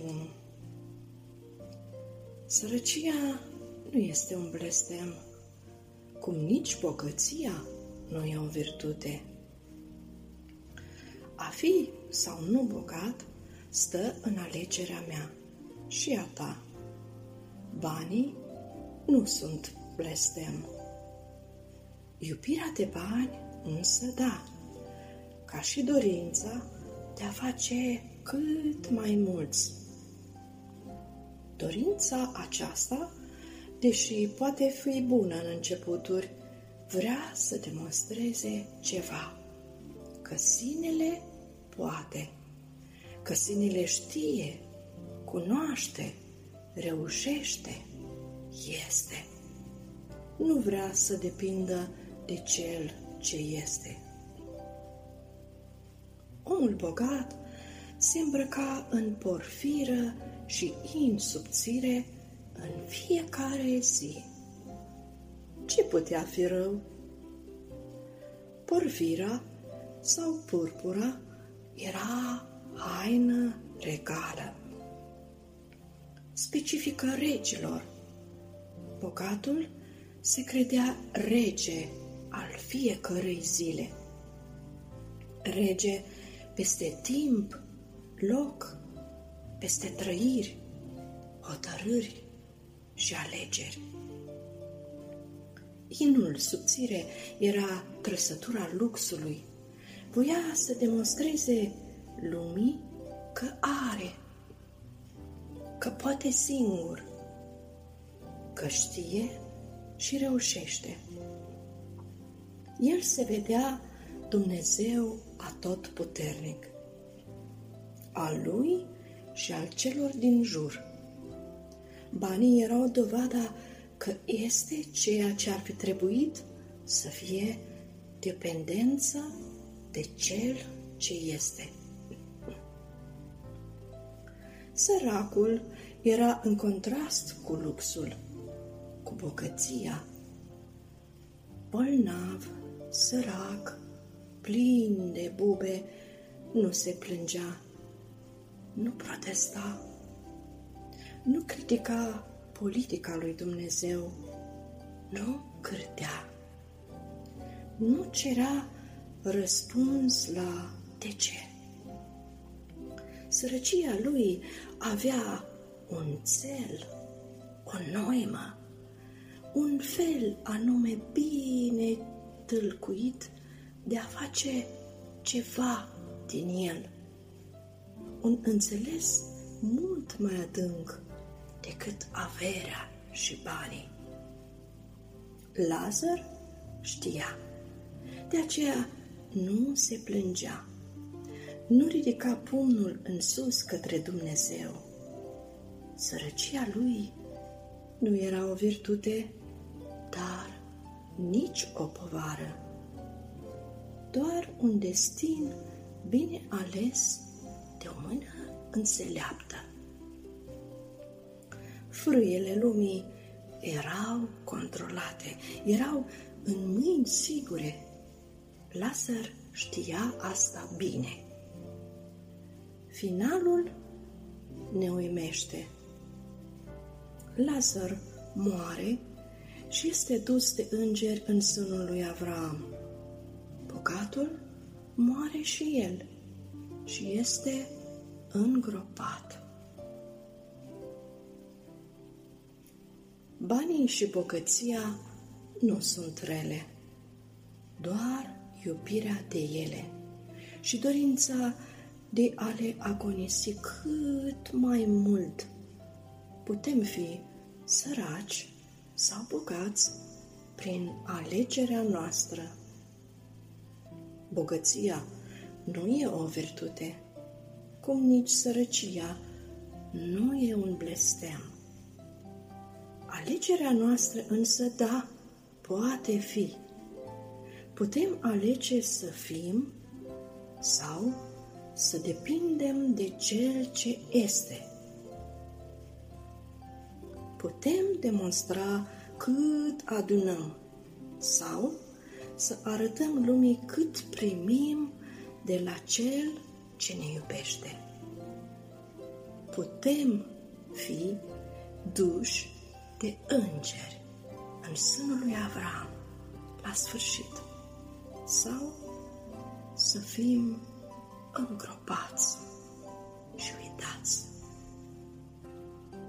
Noi alegem, eu și tu.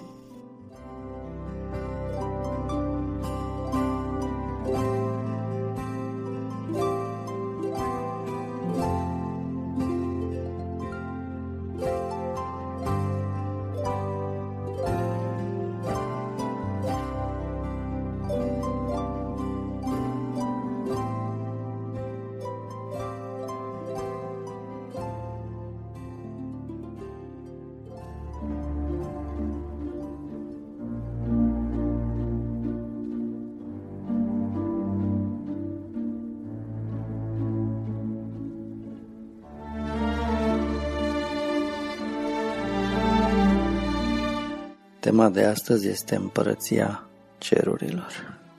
Într-o lume ca a noastră, această temă este de mare actualitate.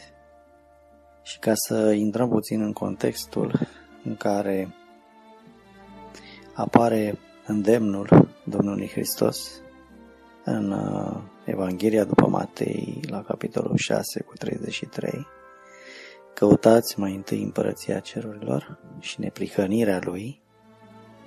Am să vă spun uh,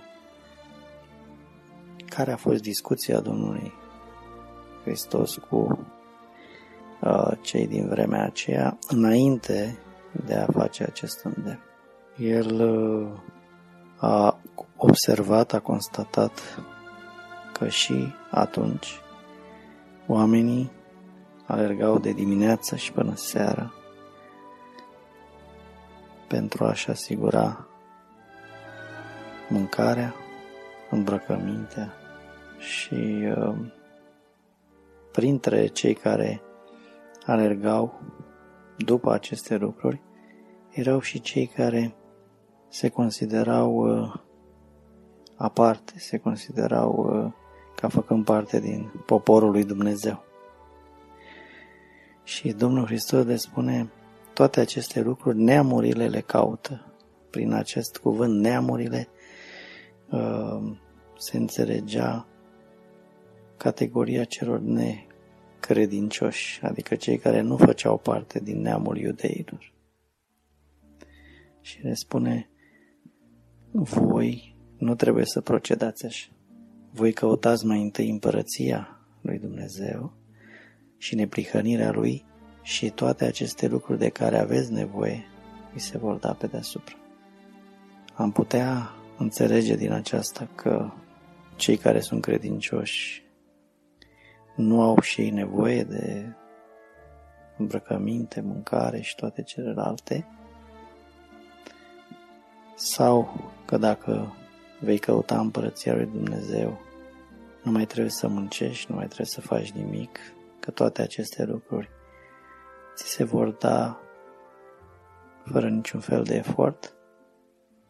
Cheia acestei uh, probleme este schimbarea profundă, transformarea care are loc asupra aceluia care caută mai întâi și găsește împărăția cerului.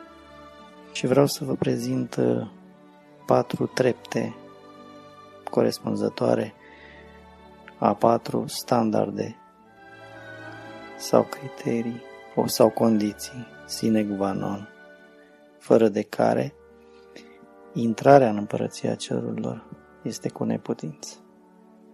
Vom desprinde aceste patru standarde din analogiile pe care Domnul Hristos le-a făcut. Biblia s-a ferit să dea o definiție împărăției cerurilor, în schimb, ne-a lăsat mai multe comparații, din care să putem desprinde trăsături, însușiri ale împărăției cerurilor și să ne facem o idee cu privire la, la ce înseamnă și cum poți ajunge acolo.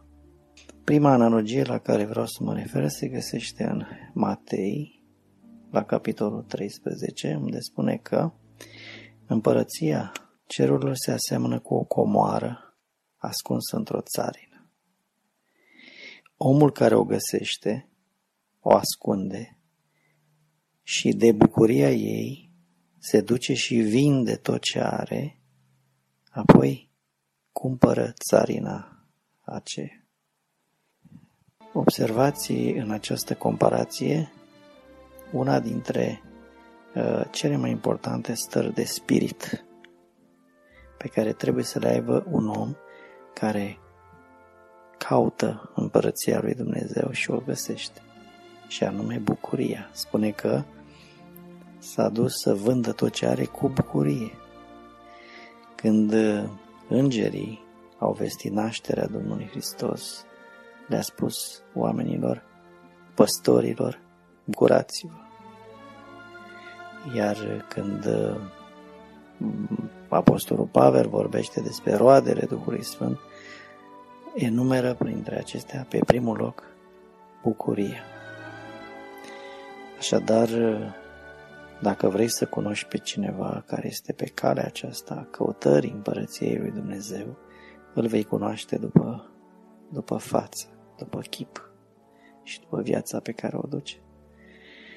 Dacă vei vedea bucurie pe chipul lui. Și această bucurie, această lumină pe care o are în ochi, în privire și pe față, pe chip, continuă să dăinuiască, indiferent că omul acela trece prin încercări, prin tot felul de situații în viață, atunci e cazul să-ți pui întrebarea, oare ce îl face să aibă această bucurie? Și răspunsul găsim aici.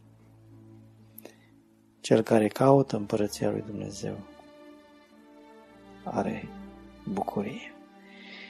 În Matei 18 veți găsi o altă comparație, o altă analogie, unde se spune că împărăția lui Dumnezeu se aseamnă cu un împărat care a cerut să se socotească cu robii lui. Și i-au adus pe unul care îi datora 10.000 de talanți. 10.000 de talanți la vremea aceea era o sumă atât de mare încât niciun om n-ar fi putut o plăti chiar dacă era bogat. Atunci împăratul a spus să se vândă el, nevasta lui, copiii lui și tot ce are și să se plătească datoria. Omul s-a rugat de împărat și a spus, mai păsuiește-mă și îți voi plăti. Dar împăratul, văzând că n-are cu ce plăti, i-a iertat toată datoria. La rândul lui, acest om, atât de dator, avea un datornic mai mic, care îi datora 100 de lei. Și el, în loc să-l ierte, fiindcă acela nu putea plăti, l-a luat de gât și a cerut să-i plătească datoria și dacă nu uh, îi plătește, îl bagă în închisoarea datornicilor. Așadar, a doua trăsătură sau al doilea standard pe care trebuie să-l atingă aceia care caută împărăția lui Dumnezeu este puterea de a ierta. Așa cum uh, Dumnezeu a făcut cu fiecare dintre noi, la rândul nostru suntem datori să facem așa cu semenii noștri. Deci bucuria, puterea de a ierta și am spus încă două standarde doresc să evidențiez în această meditație. Următorul găsim în Ioan la capitolul 3. Da, Evanghelia după Ioan la capitolul 3. Se spune că un învățător numit Nicodim l-a vizitat pe Iisus noaptea și când l-a văzut pe Isus, i-a făcut un compliment. I-a spus că este venit din cer, fiindcă numai dacă e Dumnezeu cu el, un om ar putea să facă minunile pe care le, face, le făcea el. Și drept răspuns Iisus, în loc să-i spună mulțumesc pentru apreciere, pentru compliment, i-a spus clar, dacă nu vă veți naște din nou, cu niciun chip nu veți vedea împărăția lui Dumnezeu. Această naștere din nou care se petrece, care are loc cu omul care caută împărăția cu toată inima, este o lucrare mm, neefectuată, nerealizată de mână omenesc. Nu se realizează nici prin voință, nici prin înțelepciunea omului, nici prin inteligență, nici prin cunoștințe, ci numai prin lucrarea lui Dumnezeu. Cum se face, nu se știe. Este un lucru misterios, să zicem așa. Adică vezi un om, de exemplu, pornit spre rău, vezi un om care are multe defecte, multe vicii și dintr-o dată îl vezi schimbat. Devine un om blajin, un om bun, un om care a renunțat la vicii, un om care duce o viață sănătoasă, echilibrată, curată și te întreb cum s-a putut face minunea. Noi numim aceasta minune. Este schimbarea aceasta despre care vorbește aici, nașterea din nou. Principala trăsătură a omului care se naște pe pământ este egoism. Adică un om care are în prim plan persoana lui. Și tot ce face el, toate acțiunile lui sunt legate de el și de ai lui. În momentul în care se produce această naștere din nou, filozofia ta de viață se schimbă. Nu mai ești tu în centru și ai tăi, ci ceilalți. Adică ai în gând să faci ceva prin care să lași cât mai multor oameni un fel de moștenire spirituală, să faci un lucru bun pentru cât mai mulți. Și sunt mulți oameni care și-au sacrificat practic viața pentru ceilalți. Fie că sunt medici și au făcut, au practicat o medicină gratuită pentru oamenii săraci din diferite zone ale globului. Fie că sunt uh, oamenii simpli care au, au ajutat sau care au fost să răspândească Evanghelia sau oricine poate acolo unde este el, în uh, sfera lui de influență, să facă lucruri de la care nu așteaptă răsplată. Nu? Asta înseamnă. Să faci ceva de la care nu aștepți răsplată. Și al patrulea standard îl uh, găsim în Evanghelia după Matei la capitolul 5, unde Iisus le spunea oamenilor că dacă neprihănirea lor nu întrece neprihănirea cărturarilor și a fariseilor, cu niciun chip nu vor intra în împărăția lui Dumnezeu. Să știți că neprihănirea cărturarilor și a fariseilor era una ridicată. Acești oameni împăzeau legea cu strictețe și ca să o păzească și mai bine au mai inventat ei vreo 600 sau mai mult de 600 de reguli, un fel de norme metodologice prin intermediul cărora să, să păzească legea cât mai bine și cât mai strict. Viața pe care o duceau ei nu era ușoară, să păzește atât de strict, să fie atent la orice, să, să, să ai în cap 600 de reguli și să le respect cu sfințenie. Ei dădeau zecială din, și din mărar și din chimen și din izmă, nu mai zic din celălalt. Adică erau foarte riguroși în respectarea legii. Dar Isus spune că neprihănirea pe care o cere acela care caută împărăția lui Dumnezeu și vrea să intre în ea trebuie să fie mai mare decât aceasta. Și spune el că dacă până atunci oamenii respectau anumite principii și își trăiau viața după anumite principii, cum ar fi ochi pentru ochi, dinte pentru dinte, iubește-ți aproapele și urăște-ți vrăjmașul. Acum, alte principii sunt uh, importante și de dorit. Și anume, când te rovește cineva peste un obraz să-l întorci pe celălalt, când cineva îți cere să vrea să-ți ia cu sila haina, să-i dai și cămașa, și dacă cineva te silește să mergi cu el o milă de loc, să mergi cu el două. Apoi spune mai departe să-ți iubești dușmanii, să te rogi pentru cei care îți fac rău, pentru cei care te blesteamă, să faci bine celor care te prigonesc. Zice că în felul ăsta vei fi chemat fiu al lui Dumnezeu. Aceasta este neprihănirea care o putem numi neprihănirea lui Isus. Nu?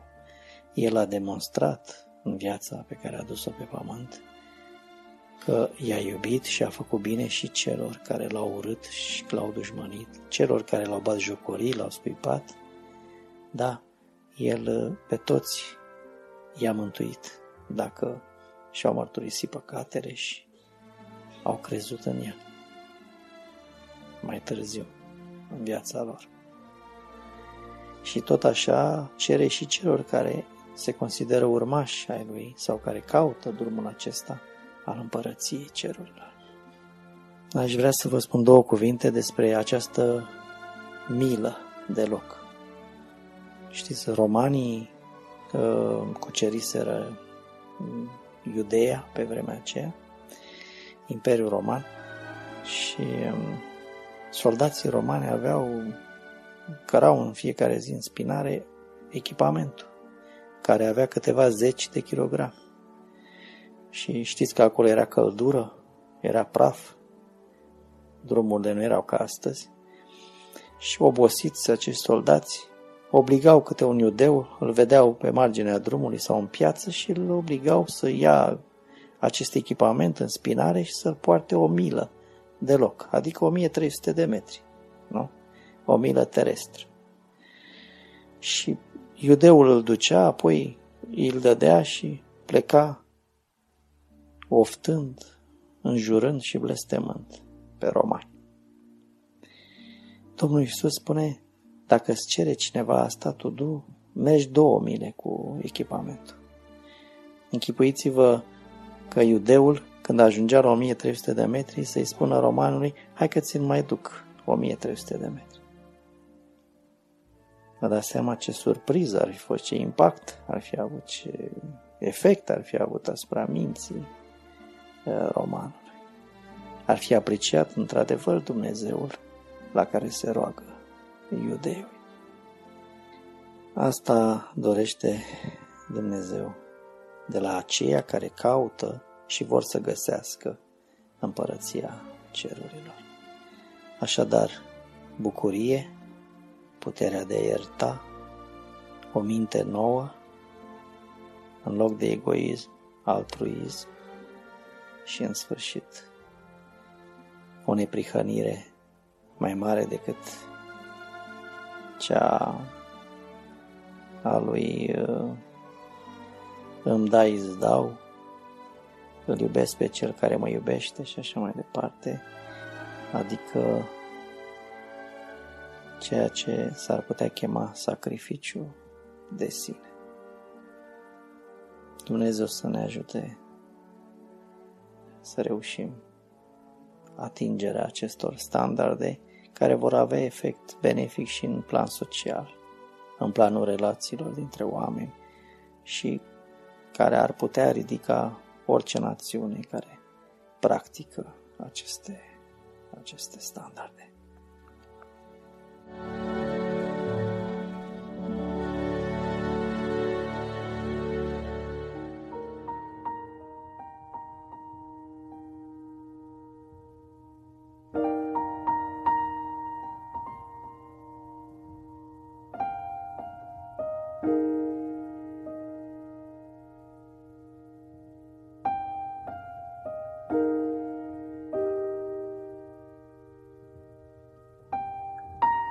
Atâtea cruci sunt astăzi la margine de drum, pe turile de biserici sau străjuind morminte. Sunt cruci ce atârnă greu, de aur sau argint, purtate ca podoabă și aducere aminte. A fost cândva o cruce din lemnul de o sândă, pe care în chinuri grele iubirea a murit. A fost un drum al crucii, cu ură și blesteme, pe care mielul slavei a fost bașocorit. Și a fost o zi a jertfei, cu lacrimi și suspine, cu sulițe înfipte în trupul chinuit, cu setea care arde și hula din cuvinte, rostite de norodul pe care l-a iubit. A fost cândva o cruce, o golgotă, un miel și o primăvară blândă ce îndemna la viață. Iar sângele ce a curs a curățat păcatul și omului a dat o nouă dimineață. Atâtea cruci sunt astăzi, dar câți mai știu povestea? Câți înțeleg iubirea și jertfa din calvar?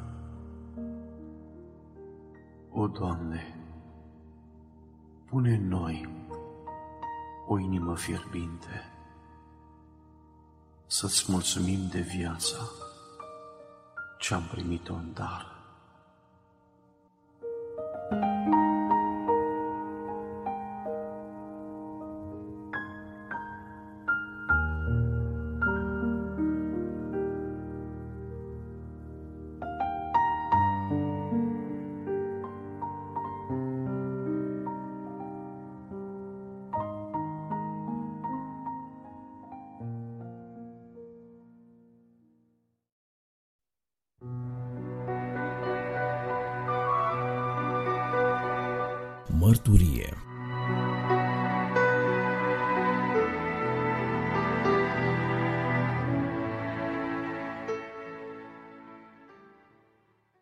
Găsit, dragi ascultători! Eu sunt Bogdan Suciu și pentru următoarele câteva minute am bucuria să vă propun spre audiție un interviu cu un om, un invitat, spun eu, deosebit, fiind vorba despre un om cunoscut în lumea nevăzătorilor, prin prisma numeroaselor inițiative pe care acesta le-a avut în sprijinirea persoanelor cu deficiențe de vedere. Este vorba despre domnul Cristi Simion, care îi spun un călduros bun venit. Bun găsit, dragi ascultători, bun găsit și ție, Bogdan. Sunt Cristi Simion și, într-adevăr, am foarte multe inițiative pentru persoane cu deficiențe vizuale. Mulțumesc! Pentru început, uh, deși, așa cum am spus, sunteți cunoscut printre nevăzători, v-aș ruga totuși să spuneți câteva cuvinte despre dumneavoastră pentru acei ascultători care poate nu fac parte din lumea nevăzătorilor și care poate au descoperit recent Revista Lumina Vieții. Da, pot spune în câteva minute. Am 50 de ani, sunt căsătorit, am o nevastă deosebită, Simona Simion, doi copii, un băiat și o fată. Nu am fost de la început nevăzător, de la 14-15 ani mi-am pierdut vederea, având o miopie forte, galopantă, operată, dezlipire de retină și de aici tot neajunsul acesta și în final orbirea definitivă. Dar îi mulțumesc lui Dumnezeu că a găsit cu cale să fiu unul dintre copiii săi. V-aș ruga să ne spuneți câteva lucruri despre modul cum a început relația dumneavoastră cu Dumnezeu. A existat un anumit moment al convertirii de-a lungul vieții dumneavoastră sau uh, este o relație care a început, să zicem, din copilărie? Cum anume s-au petrecut lucrurile? Am avut o copilărie normală, într-o familie ortodoxă. Uh, cunoșteam despre Dumnezeu doar de la părinți, bunici și ceea ce se făcea de, ca în mod tradițional de Paște și de Crăciun, mers pe la biserică, aprins de lumânări și multe alte lucruri genul acesta, dar era o formă de evlavie, un fel de luare la cunoștință despre Dumnezeu. Timp de 28 de ani nu am știut ce înseamnă cu adevărat Dumnezeu în profunzime. Făceam tot ce făceau și ceilalți, eram în rând, nu eram cu nimic diferit. Dar a existat uh, un moment în viața mea când, într-adevăr, mi-am pus întrebarea despre Dumnezeu, încotro mă îndrept și eu. Toți spuneau că așa sunt tradițiile, așa sunt datinile și unde s-or duce tot, merg și eu. Lucrurile nu stau chiar așa. A venit un moment în viața mea în care a trebuit să mă întreb cu adevărat unde este Dumnezeu și ce face Dumnezeu și cum mă poate ajuta pe mine Dumnezeu.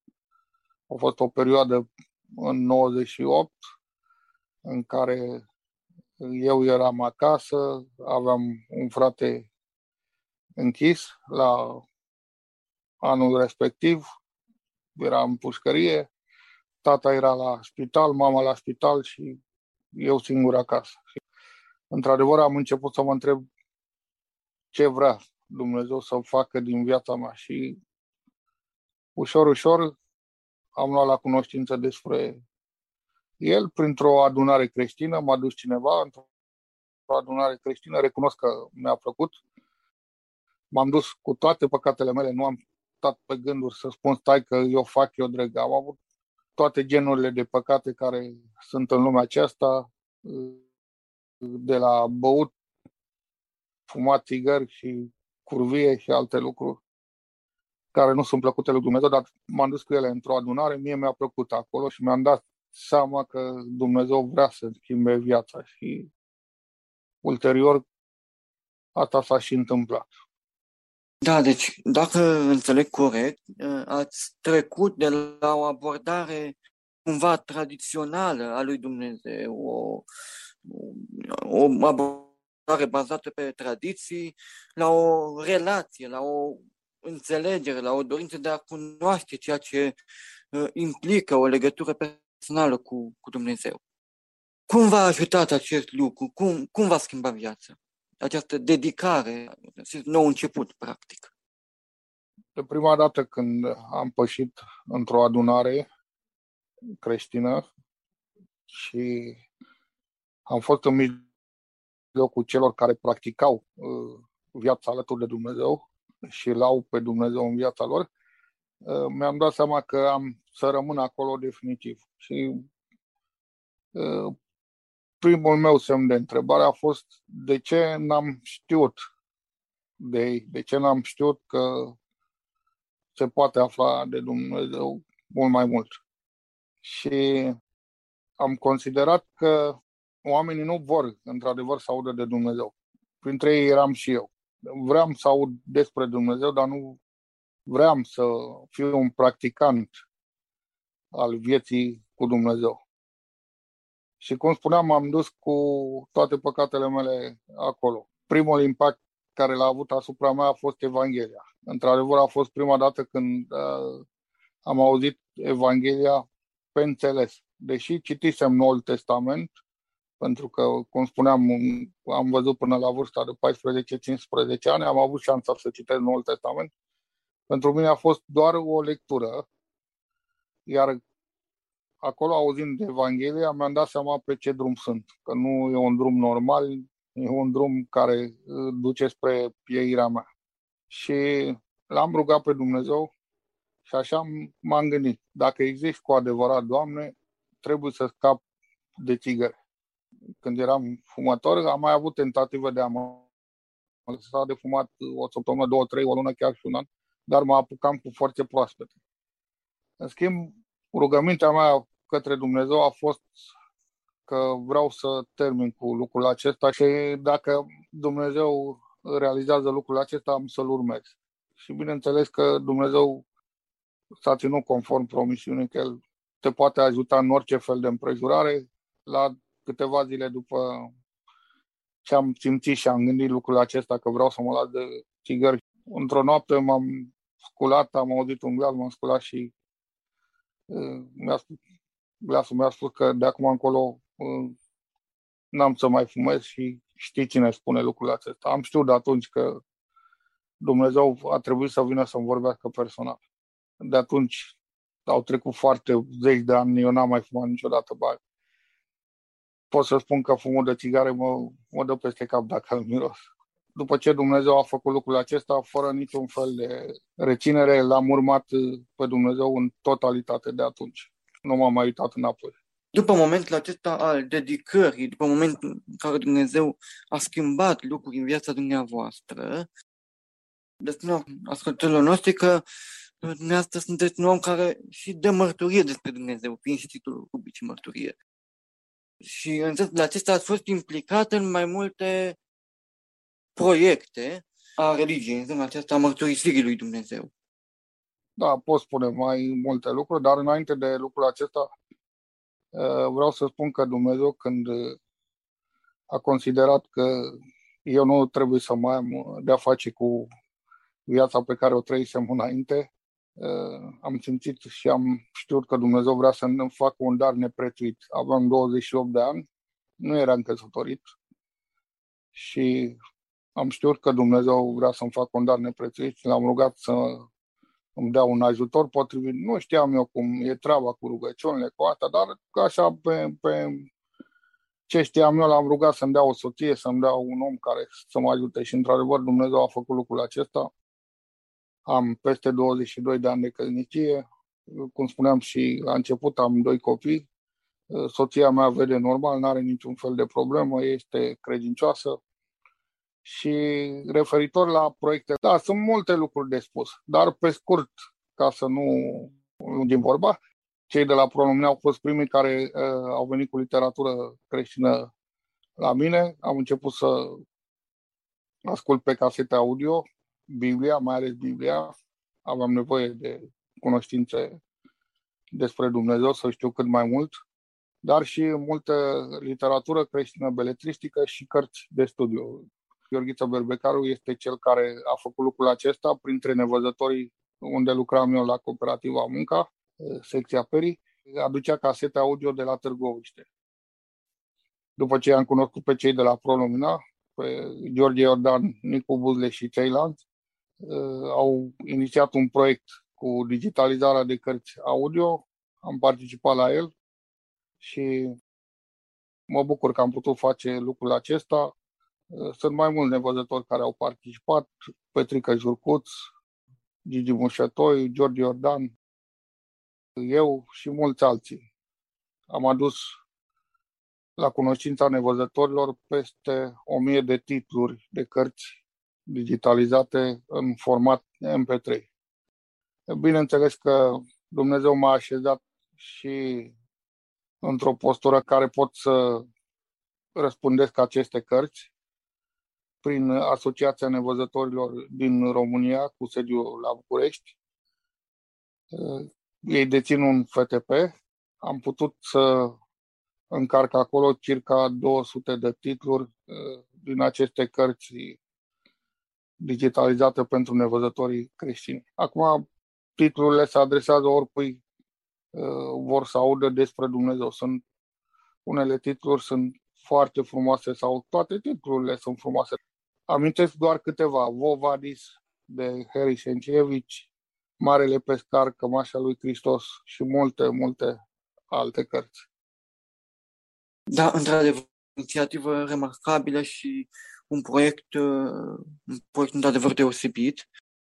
Și aici, cu permisiunea dumneavoastră, aș face și eu o mărturisire și aș aduce în discuție faptul că acele cărți creștine, sunt secțiunea pro-lumină, sunt cele care m-au ajutat foarte mult și pe mine și au reprezentat pentru mine un punct de început, să spun așa, în a mă apropia mai mult de, de Dumnezeu. Cum ar putea cei doritori să acceseze aceste cărți, unde le pot găsi, spuneați de Asociația Nevăzătorilor, dar uh, știu că mai aveți și un server pe care mulți nevăzători îl accesează, un server în care dumneavoastră încărcați acele cărți, lunar, este actualizată acea arhivă cu noi titluri, ceea ce este remarcabil. Da, proiectul continuă cu cărțile digitalizate în format MP3. Acum sunt multe de spus. Într-adevăr, am un protocol de tip FTP în care nevăzătorii pot uh, descărca materiale creștine, cărți, predici, muzică și alte documente care ei sunt interesați. Există o adresă fixă, pot fi contactat pentru a realiza această conectare la FTP. Încă, într-adevăr, mai apar titluri noi, pentru că Dumnezeu a găsit cu cale ca acest proiect să continue. Cărți citite la radio SOS Ploiești, două cititoare sau lectori, Constanța Balaban și Luminița Baciu, cei care ne citesc aceste cărți în format digital pentru ca nevăzătorii să poată asculta în continuare noutățile sau ceea ce înseamnă literatură creștină. Bineînțeles, la ora de a Petrica Jurcus se mai ocupă de realizarea acestor cărți. Rodica Andrievici este cea care ne citește foarte multe cărți de studiu și avem nevoie de aceste cărți de studiu. Ele, într-adevăr, se găsesc la, la mine pe server. Da, vorbind despre mărturie, cartea este o modalitate în care oamenii, autorii, dau mărturie despre Dumnezeu și v-aș întreba cum anume se întâmplă lucrul acesta și o să fiu mai concret. Sunt, este un gen foarte interesant, un gen literar, ficțiune creștină. Și v-aș întreba cum anume, din perspectiva dumneavoastră, cum anume acest gen de, de cărți îi ajută pe oamenii care nu neapărat au tangență cu biserica să se apropie de, de Dumnezeu. Da, sunt genurile de cărți foarte mult gustate. De exemplu, o carte foarte frumoasă în ultimul timp citită la Ploiești, Secretul Trandafirului de Michael Phillips, o carte extraordinar de frumoasă, o prietenie dintre un evreu și un creștin, uh, încă din al doilea război mondial să petrece acțiunea până încoace în zilele noastre. A avut un impact deosebit printre nevăzătorii care nu au tangență cu biserica, nu sunt practicanți în a merge la biserică sau a fi devotați lui Dumnezeu. Și pur și simplu uh, doar le-a plăcut ca și literatură, dar au înțeles mai multe despre Dumnezeu. Acum vedeți, ca mărturie, cărțile sunt bune. Ceea ce nevăzătorii așteaptă de la un creștin sau un nevăzător creștin este să vadă cum se comportă în viață, cum se comportă el cu semenii de lângă el. Am această experiență pentru că, într-adevăr, nevăzătorii pot spune că, bun, bun, ok, Dumnezeu e mare, Dumnezeu e așa și pe dincolo, așa îmi spun foarte mult nevăzători. Dar totuși, de ce pe noi ne-a lăsat așa orbi? De ce pe noi ne-a lăsat să nu vedem, să ne chinuim să în toate lucrurile acestea există un scop. Noi nu înțelegem scopul pe care Dumnezeu îl are. Însă le pot spune nevăzătorilor că urmându-L pe El, pe Cel care este Dumnezeu viu, Iisus Hristos, există o promisiune în Sfânta Scriptură, că vor sta la masă cu El și îl vor vedea față în față, adică fără îngrădituri de, va spune, tai că nu vă stau că vor sta la masă cu el și îl vor vedea față în față. Este important ca nevăzătorii să știe lucrul acesta. Așa este și, într-adevăr, gândul că uh, totul este în mâna lui Dumnezeu și că, așa cum ați spus, va veni o vreme când îl vom vedea față în față, este o perspectivă care cumva dă sens unor momente dificile pe care le trăim în viață și ne ajută să mergem mai departe. Ați spus un lucru foarte interesant uh, mai înainte și anume ați spus că oamenii uh, nu vor să-L cunoască pe Dumnezeu, că oamenii vor să audă de Dumnezeu, dar nu vor neapărat să și pună în practică lucrurile acestea.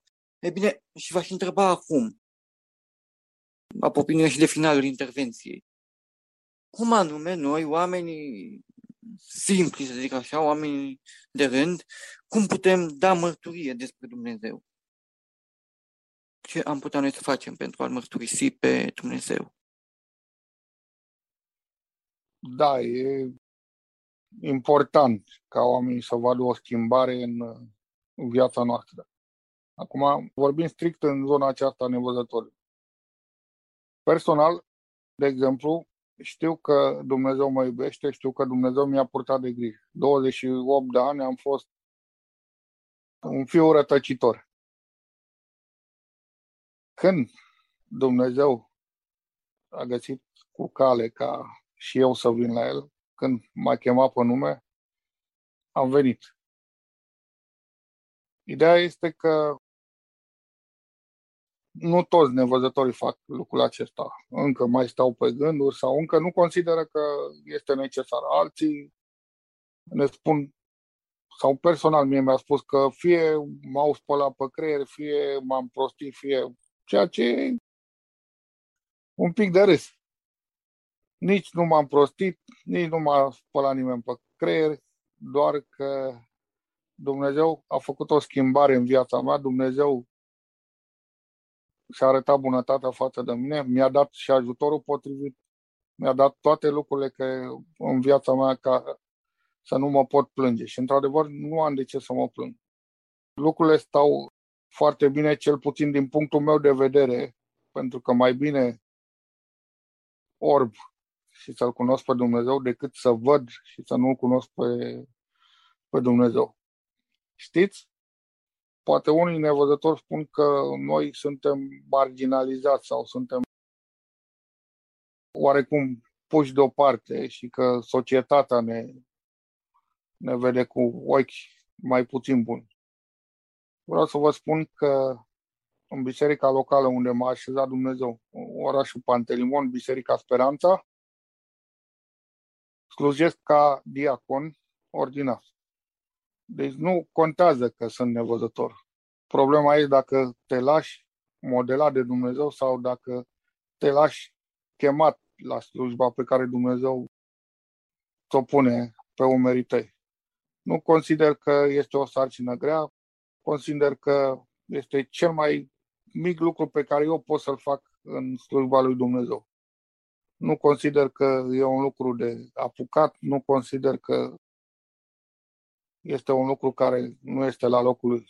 Este cel mai mic lucru pe care eu pot să-l fac în slujba lui Dumnezeu și pentru un Dumnezeu care a avut atâta bunătate și dragoste de mine încât mi-a purtat de grijă până la anii aceștia. Ca nevăzător vorbesc. Pentru că în biserica locală unde merg eu în orașul Pantelimon, sunt singurul nevăzător. Nu mai sunt alți nevăzători, sunt singurul și asta înseamnă că schimbarea există și că oamenii o și văd. Și este important mărturia noastră că și nevăzătorii sunt copiii lui Dumnezeu și nevăzătorii sunt chemați de Dumnezeu la o lucrare așa de mare și așa de frumoasă. Și ne, ne face părtași la lucrarea aceasta însuși Mântuitorul nostru Iisus Hristos. Nu trebuie să ne plângem de milă, nu suntem nici disperați că suntem nevăzători. Suntem oameni cu unele afecțiuni, oameni care Dumnezeu, în bunătatea Lui, se îngrijește de noi. Da, deci, sintetizând, mărturia este limbarea pe care cei din jur o văd la noi și diferența pe care o face credința în Dumnezeu, felul cum El ne schimbă viața și cum noi putem să arătăm lucrul acesta într-un mod vizibil. Vă mulțumesc foarte mult pentru că ați împărtășit toate aceste gânduri cu noi și cred că este un mesaj care va oferi speranță și uh, bucurie, să spun așa, și încredere în inimile ascultătorilor noștri. Vă doresc uh, multă sănătate și mult spor în toate proiectele de viitor și Dumnezeu să vă binecuvânteze pe dumneavoastră și întreaga familie. Mulțumesc tare mult încă o dată pentru prezență. Enciclopedie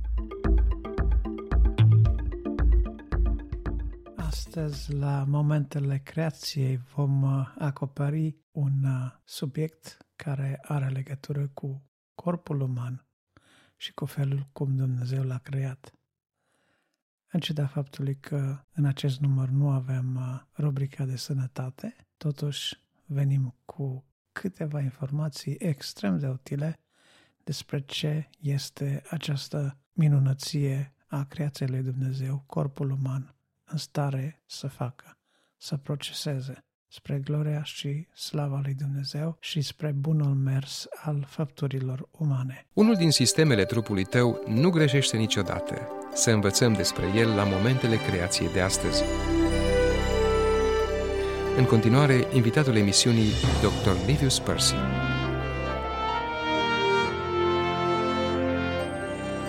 Deși toți suntem convinși că sistemul nostru circulator este esențial pentru viață, puțini dintre noi cunosc felul aproape miraculos în care funcționează acest sistem. Inima pompează cam de 100 de mii de ori pe zi. Aceasta înseamnă că inima pompează echivalentul a 10 tone de sânge pe zi, sau cam 300 de milioane de litri în tot cursul vieții. Sistemul circulator transportă sânge la fiecare celulă din organism printr-un sistem de vase capilare atât de vast, încât dacă am pune cap la cap vasele capilare de la patru oameni, am ajunge de la pământ până la lună. Dar sistemul circulator este într-un echilibru foarte delicat. Chimia sângelui este monitorizată și ajustată în limite extrem de precise în fiecare secundă din viață. De exemplu, aciditatea sângelui este ajustată constant cu o precizie de 1 la 100 de milioane. Sistemul nostru circulator trebuie să funcționeze perfect. Dacă ar fi produsul evoluției, ar fi trebuit ca întregul nostru sistem să fi fost perfect de la bun început, pentru că aici nu este loc pentru erori și nici modificări pe parcursul a milioane de ani. Observațiile științei sprijină afirmațiile Scripturii, care spune că am fost creați perfect de la bun început și nu prin adaptări sau mutații întâmplătoare.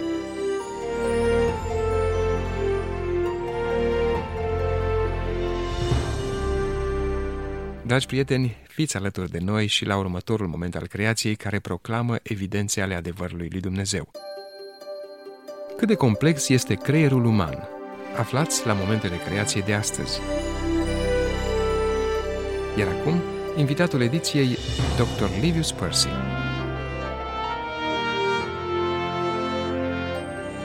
S-ar putea să nu știți că sunteți posesorii uneia dintre cele mai complexe structuri ale materiei din univers. Vorbesc despre creier. Deși cântărește numai un kilogram și jumătate, structura creierului este atât de complexă încât nu poate fi explicată decât dacă admitem că a fost creat de un creator superinteligent.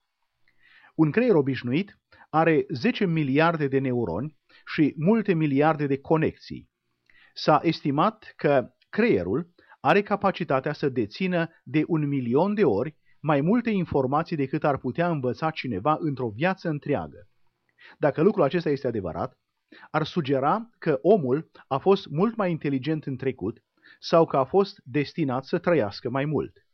Datorită complexității creierului, poți asculta pe cineva care îți vorbește și să pregătești un răspuns, în timp ce creierul coordonează o serie de alte proiecte, bătăile inimii, respirația, biochimia sângelui și toate acestea fără o atenție conștientă. Prin organele de simț, creierul poate asigura ca degetul să simtă o vibrație mai mică de 3 miimi de milimetru sau poate permite ochiului să vadă 10 milioane de culori diferite. Creierul este atât de extraordinar conceput, încât chiar și oamenii de știință materialiști care neagă existența sufletului trebuie să admită că își pun întrebări dacă nu cumva realitatea este mult mai complexă decât se vede.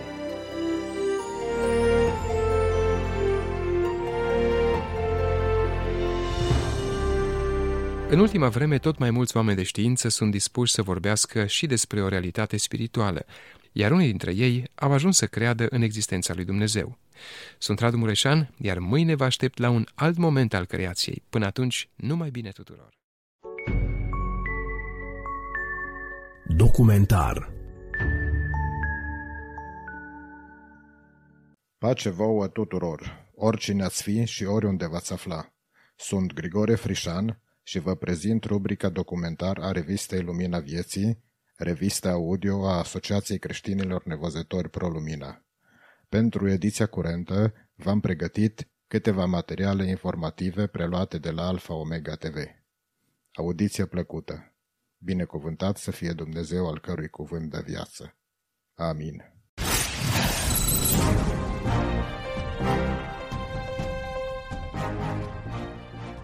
Corurile de muzică gospel sunt populare în Japonia de mai multe decenii. Cu câțiva ani buni în urmă, un capriciu a devenit o unealtă de evangelizare. Iată un reportaj din arhivele CBN realizat de Lucille Talusan. Din punct de vedere istoric, este dificil să vestește Evanghelia în rândul oamenilor din Japonia. Credințele tradiționale japoneze, ca budismul și shintoismul, au mulți zei, așadar oamenii evită religiile care fac afirmații specifice asemenea creștinismului. Majoritatea japonezilor se închină la milioane de zei, însă printr-un atelier de muzică, japonezii necreștini învață să cânte unicului și adevăratului Dumnezeu. Datorită filmului Sister Act, muzica afroamericană gospel a devenit populară în Japonia. Fostul animator al cluburilor de noapte a început să organizeze ateliere de muzică gospel în centre comunitare. Apoi, Ken a început să colaboreze cu bisericile creștine, deschizând uși pentru dezvoltarea relațiilor între membrii necreștini, ai corurilor și membrii bisericilor.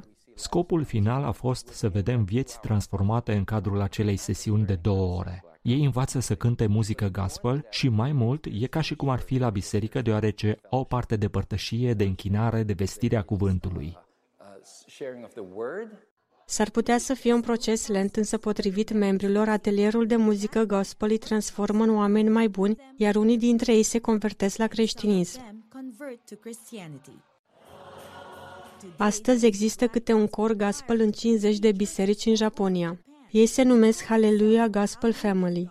De două ori pe an, ei se întrunesc în cadrul unui concert de proporții unde japonezii necreștini împărtășesc mesajul lui Hristos cu familiile lor și cu prietenii lor prin muzica pe care o cântă. 100% din oamenii care se alătură acestor coruri sunt atinși de Duhul lui Dumnezeu. Dumnezeu lucrează într-un mod măreț aici, în Japonia. Alpha,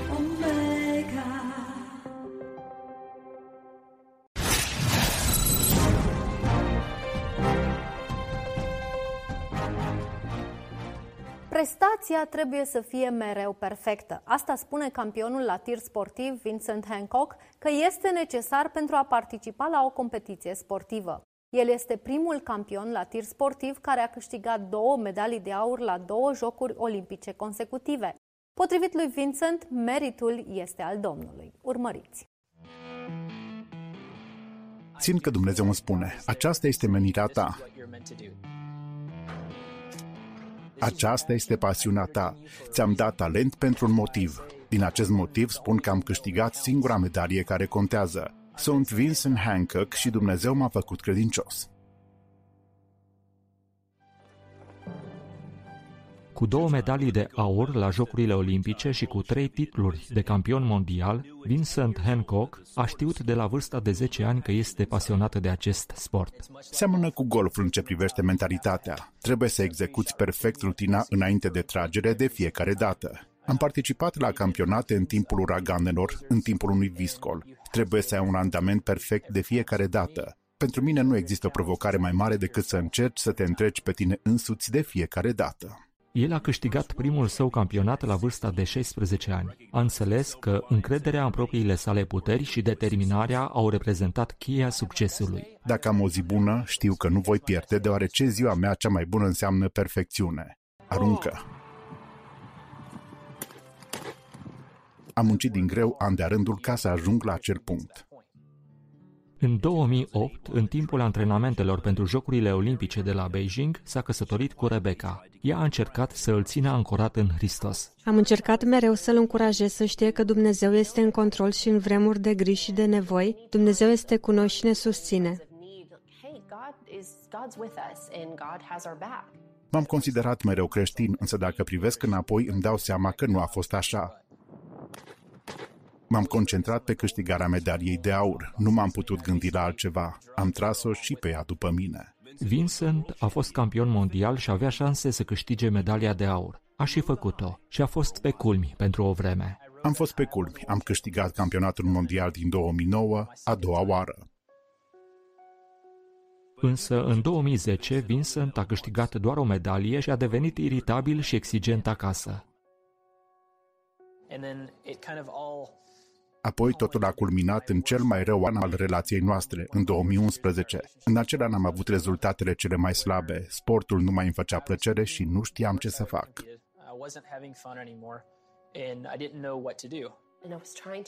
Am încercat să-l încurajez și să-i spun să se roage la Dumnezeu și să stea în prezența sa, pentru ca el să îl îndrume potrivit voii sale. În cele din urmă, cuvintele soției sale și-au făcut efectul și el a ascultat de sfaturile soției sale. Eram frustrat de ea, eram frustrat de mine, eram frustrat de Dumnezeu. În acea noapte m-am rugat și am plâns ore în șir. În acea noapte Dumnezeu a început să-mi deschidă ochii și să-mi arate ce am de făcut, unde am greșit.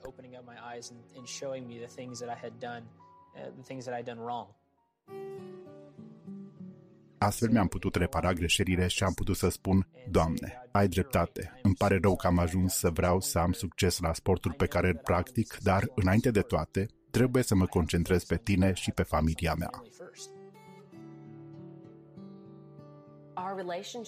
Relația noastră a înflorit fără precedent și acum e mult mai bine. Un an mai târziu, la Londra, Vincent a devenit primul jucător la tir sportiv care să devină din nou campion olimpic. El îi mulțumește lui Dumnezeu pentru tot, pentru victorii și pentru schimbarea prin care a trecut. El mi-a arătat persoana care am vrut să devin și mi-a arătat că pot să continui să fac sport și să fiu după voia sa. Îi pasă cu adevărat de talentul pe care l-a primit de la Dumnezeu pentru a-l înapoia lui Dumnezeu. Vincent nu face sport pentru a se realiza și îi pasă de modul în care Dumnezeu lucrează prin el pentru slava lui. În 2016, spre surprinderea multora, Vincent nu s-a calificat la finală pentru Jocurile Olimpice de la Rio, însă a rămas neclintit în credință. A fi credincios înseamnă a avea încredere. În ce mă privește, la începutul carierei mele, aveam încredere doar în mine însumi. Voiam să câștig medalia de aur și atât. Însă Dumnezeu m-a făcut credincios, iar acum știu ce înseamnă cu adevărat credința. Credința înseamnă să cred în ceea ce Dumnezeu mi-a dat în viață. Am încredere în El, mă încred în El, îl iubesc și cred cu credincioșie că El este Dumnezeul meu.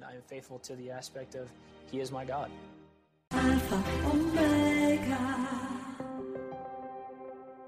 Felul în care noi îl prezentăm pe Dumnezeu, Iisus Hristos este Dumnezeul tuturor Dumnezeilor.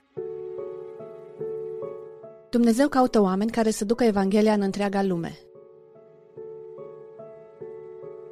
De 15 ani, Fundația ProMission transmite valori creștine în diverse națiuni. Este organizația care se ocupă de comunicare transculturală și de valorile creștine care uh, vrem să le ducem în cât mai multe culturi.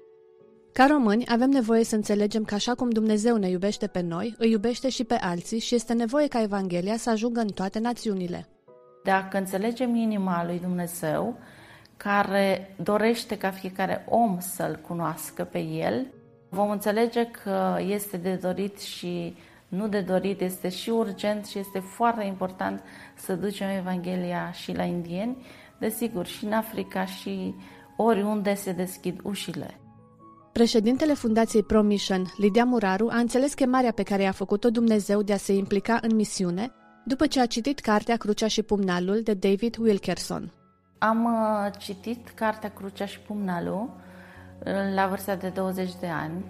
În uh, momentul în care citeam acea lectură despre faptul că David Wilkerson a făcut o lucrare formidabilă în jungla din New York, cu oamenii străzii, am capitulat înaintea Domnului, știind că Dumnezeu mă cheamă la o lucrare specială. Ea a plecat pentru prima dată în India la finalul anului 1998 și în total a petrecut în această țară aproximativ 18 ani din viață. Am fost de 28 de ori, cred, uh, cu mai multe vise, cu mai multe echipe. Acum pregătim o nouă echipă și când se vor deschide granițele, vrem să mergem pentru o perioadă de cel puțin trei luni. Principala viziune a Lidiei Muraru a fost deschiderea unor școli non-formale pentru copiii care nu au acces la educație. Vă spun ce înseamnă acești copii care nu au parte de educație. N-au văzut niciodată creioane colorate, de exemplu, sau n-au văzut periuță de dinți, n-au văzut uh, lucruri elementare la noi, cărți, caiete, masă. Uh, sunt copii în colibă Părinții lor lucrează la munci foarte grele și sunt uh, persoane din casta inferioară, de fapt, și asta reprezintă aproape 65% din populație. În statul în care noi am mers în Bihar, sunt peste 75% analfabeți. Și acești copii ne-am dorit ca să aibă parte de educație, Dorința a fost ca aceste școli non-formale să fie transformate în biserici locale și să fie conduse de învățătorii care au făcut parte din echipă. În 2013 a fost viziunea împlinită, adică prima școală pe care am deschis-o în 2000, am început în 2000, a fost uh, dată în administrarea localnicilor. Experiențele pe care le-a acumulat pe parcursul misiunilor au fost transpuse de Lidia Muraru în câteva cărți. După publicarea unui jurnal de India, a urmat volumul Introducere în hinduism, scris în perioada pandemiei. Este un curs, Introducere în hinduism. Se vrea o, un uh, dialog pregătit între creștini și cei care sunt uh, hinduși. Lucrarea cuprinde informații despre doctrinele hinduse, istoric, religios și valori culturale Aspecte despre comunicarea între persoane din culturi diferite. Cartea se adresează în special studenților, studenților uh, celor uh, care se ocupă de comunicare transculturală. se adresează misionarilor care lucrează în India, zona hindusă, Nepal și mm, partea Asiei, unde desigur găsim hinduși și găsim uh, credințe hinduse și se mai adresează celor care doresc să susțină misionari în zonele hinduse. Cum poate fi prezentat Dumnezeul creștinilor poporului indian, care se spune că are 33 de milioane de zei și zeițe? Și ei înțeleg sistemul de caste, în sensul că dacă este cineva superior, trebuie să primească cinstea, trebuie să primească ascultarea celorlalți. Așa că felul în care noi îl prezentăm pe Dumnezeu, Iisus Hristos este Dumnezeul tuturor Dumnezeilor. Este greu să înțeleagă un Dumnezeu care e dragoste, pentru că la ei uh, uh, zeii trebuie să primească, trebuie să li se ofere, trebuie să te jertfești pentru ei.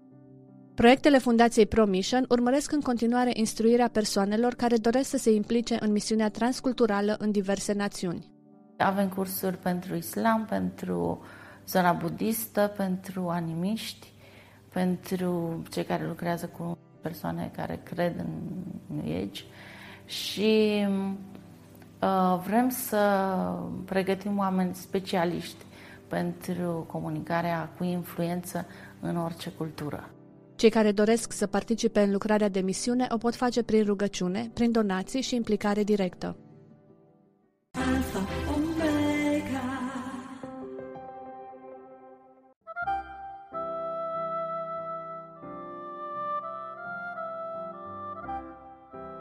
Gânduri pe portativ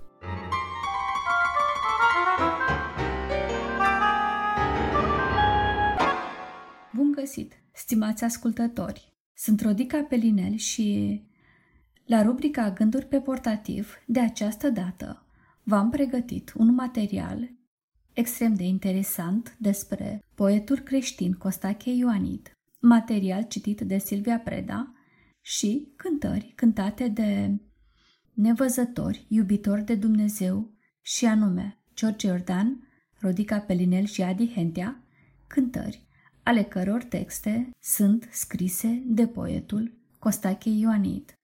Audiție cu folos.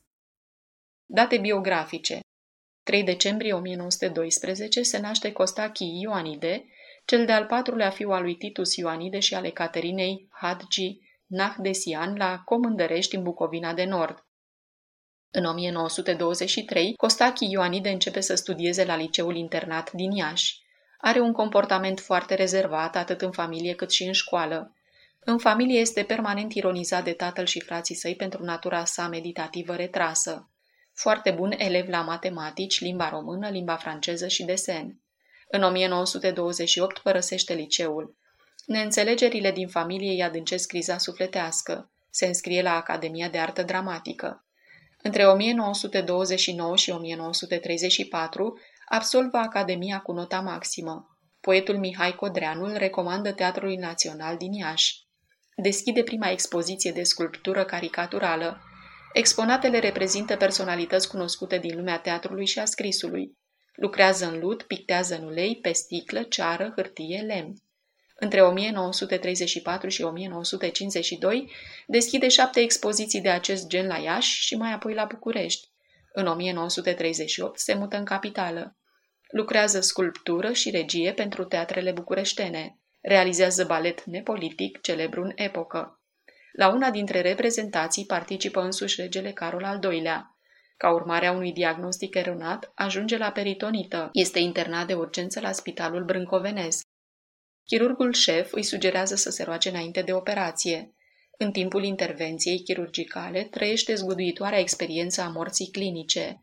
În această stare își privește de la înălțimea tavanului propriul trup neînsuflețit întins pe masa de operație. Evenimentul îi adâncește predispoziția meditativă, se simte cercetat. În 1939 se căsătorește cu Elena Ștefănescu din Iași. Citește Biblia și începe să-și dea seama că veridicitatea ei poate fi verificată prin profeții. Începe să se preocupe de cărțile profeților. În 1940, într-una din zilele acestui an vara, citește Biblia pe o bancă din Parcul Carol. Pe aceeași bancă stă Sabina Wurmbrand. Copilul Mihai, care se joacă prin preajmă, observă cartea și atrage atenția mamei sale asupra acestui amănunt. Sabina întreabă, Ce citiți, domnule? Poetul îi răspunde, Cea mai minunată carte din lume. Urmează o invitație la Biserica Luterană din strada Olteni, numărul 44, pentru următoarea duminică. Pastorii acestei biserici erau Magnus Sulheim, Richard Wurbrand, Feinstein și Iancu Moscovici. Începe studiul aprofundat al Bibliei sub o îndrumare nouă. Scrie primele poezii creștine. De asemenea, organizează mici reprezentații pentru momentele sărbătorești ale bisericii. Refuză orice invitație de a vorbi în fața credincioșilor. Acceptă să-și recite propriile versuri. Între 1941 și 1944, pe toată durata războiului, este încadrat cartograf la Marele Stat Major. Între 1945 și 1953, absorbit de greutățile vieții, continuă totuși să scrie, frecventează în mod consecvent Biserica Luterană din strada Olteni.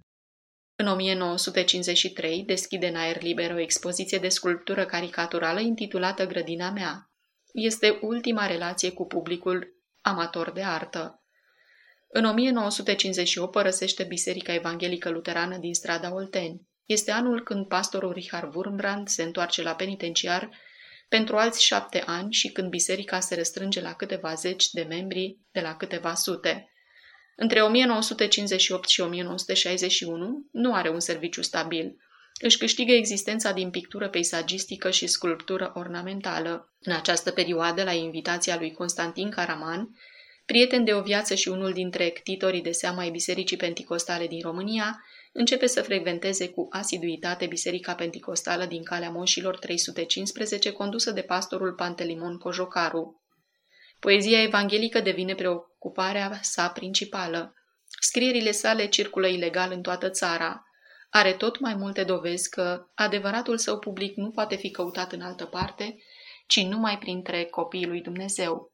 Nemulțumit de alterarea ca sens și ca forma unora dintre poezii, ca urmare a repetatelor recopieri, face călătorii prin țară pentru a le rectifica. Cu toate insistențele oficialităților, refuză categoric să-și pună pana în slujba propagandei comuniste, pentru care începuse să lucreze un număr tot mai mare de artiști, fie constrânși, fie din dorința de câștig.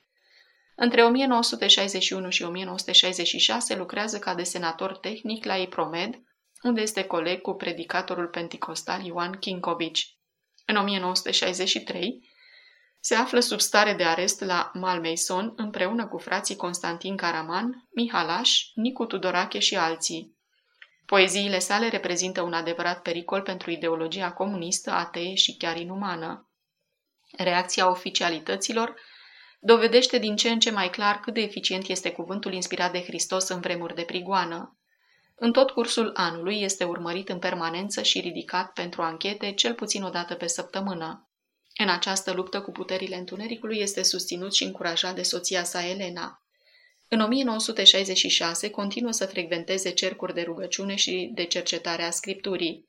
Activitatea poetică este intensă. Recită și îi se recită tot mai multe dintre poeziile sale. Împreună cu soția sa participă la toate adunările duminicale ale Bisericii Evanghelice Luterane, transferată în strada Badea Cârțan numărul 10. Poeziile sale se răspândesc cu tot mai multă iuțeală în adunările creștine. Este recunoscut ca unul dintre cei mai de seamă poeți creștini, alături de Traian Dors și alții. Atât conținutul cât și acuratețea stilistică a versurilor sale atrag tot mai mulți compozitori creștini care le înlesnesc răspândirea punându-le pe note muzicale. În 1981 moare soția sa Elena. În 1982, imigrează în Statele Unite ale Americii în Portland cu dorința de a ajuta la editarea poeziilor sale. Suportă greu absența soției. În 1987, noiembrie, de ziua recunoștinței pionierilor americani, trece la Domnul. Trupul celui ce a fost Costache Ioanid se odihnește în cimitirul Wilman National Cemetery din Portland, Oregon. Lângă el se odihnește și fiul său Cristian Ioanid. Sursa www.resursecreștine.ro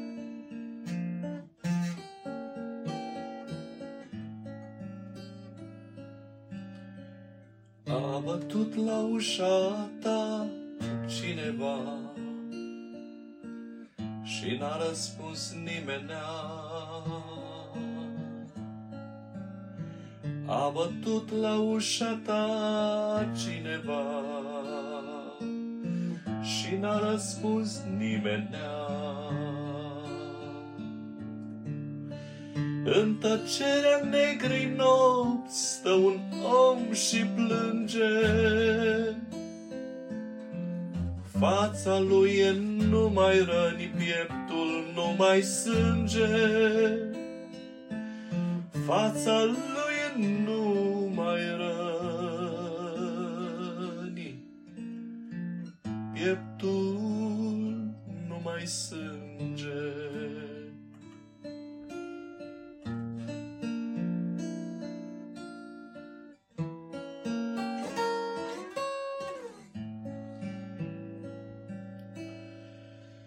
Cine ești străin pribeag, cine ești?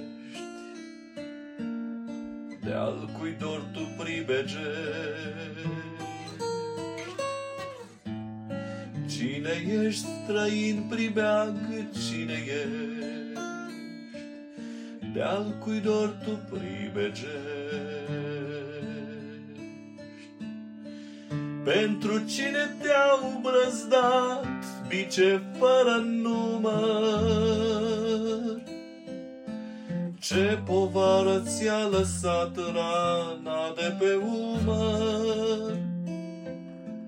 Ce povară ți-a lăsat rana de pe umăr?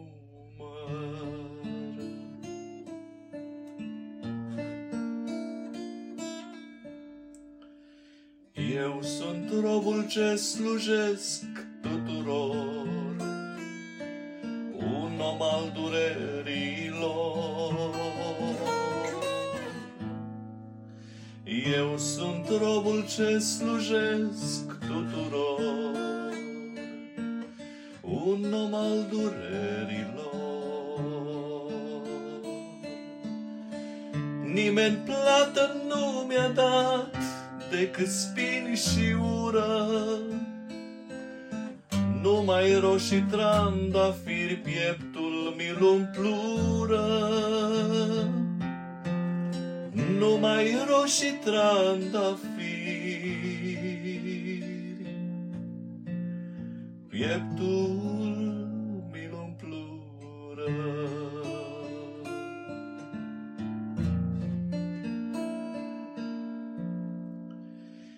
Eu sunt jertfa ce s-a dat lumii întregi, ștergând orice făr de legi. Eu sunt jertfa ce s-a dat lumii întregi, ștergând orice făr de legi. N-am venit să plâng în drum, răni usturătoare.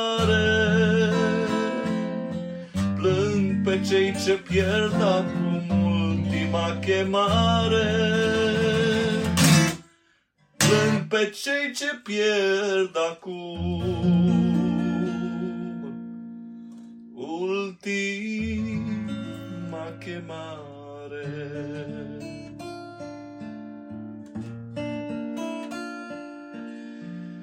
A bătut la ușa ta cineva O deschide nu mai sta.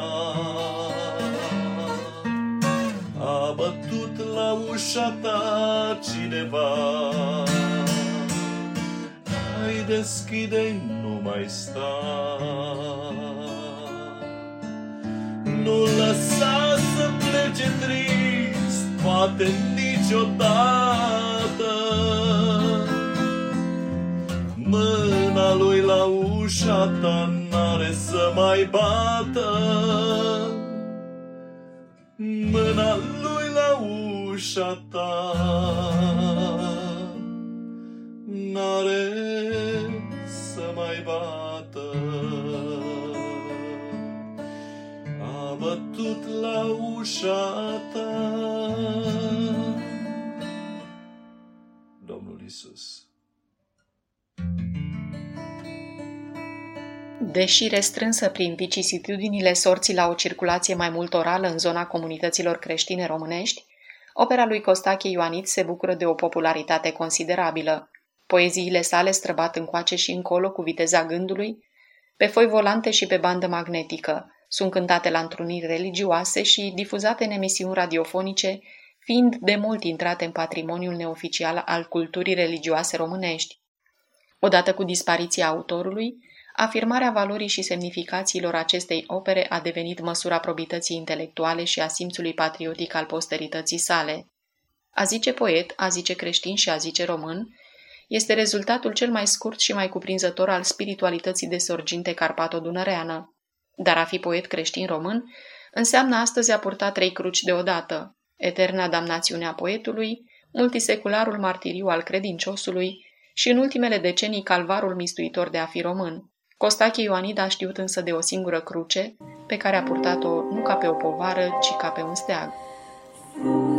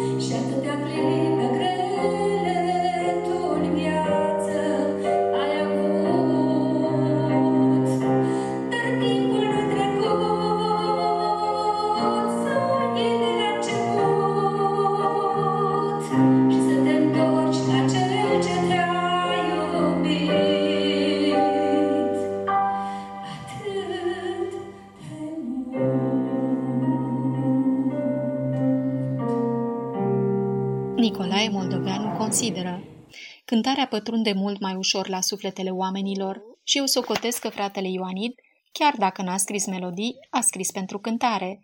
Adevărul în cântare pătrunde mai ușor la sufletele oamenilor. Așa îl socotesc pe fratele Ioanid, un cântăreț al Domnului Isus Hristos care a înălțat lumina adevărului în formă artistică.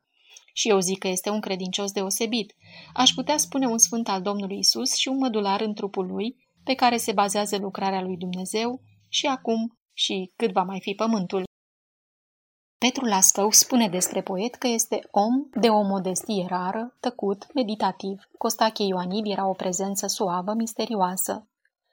A preferat mai mult singurătatea mesei de scris, unde dialogul marilor personalități biblice i-au ținut companie.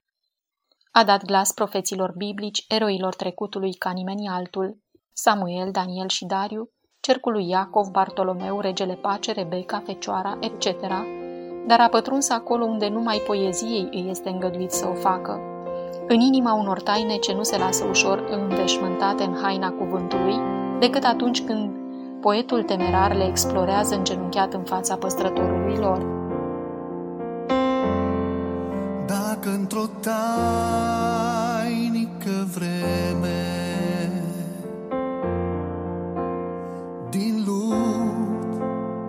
cineva m-a făcut. Și dacă sunt om și nu vierme o, Doamne, așa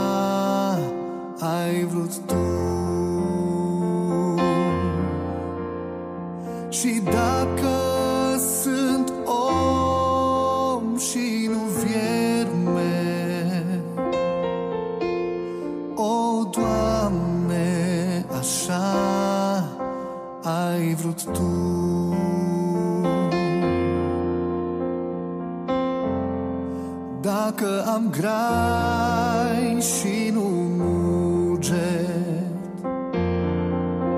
Să spun ce iubesc și ce nu. Și dacă am harul să cuget O, Doamne, așa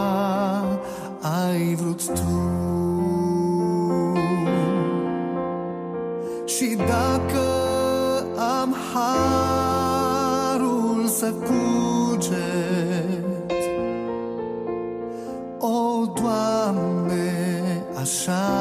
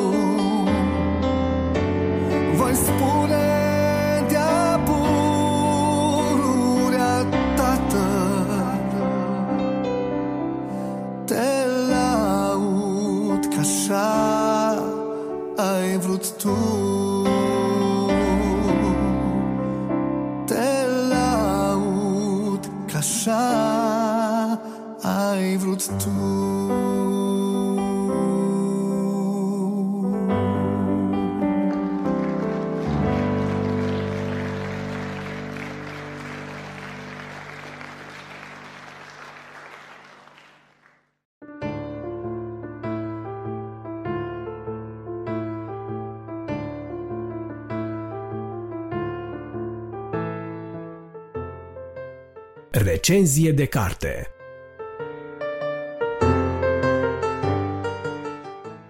Bun găsit, dragi ascultători! Eu sunt Bogdan Suciu și, pentru următoarele câteva minute, am marea bucurie să vă fiu alături și să vă adresez o nouă invitație la lectură sub forma unei recenzii de carte creștină.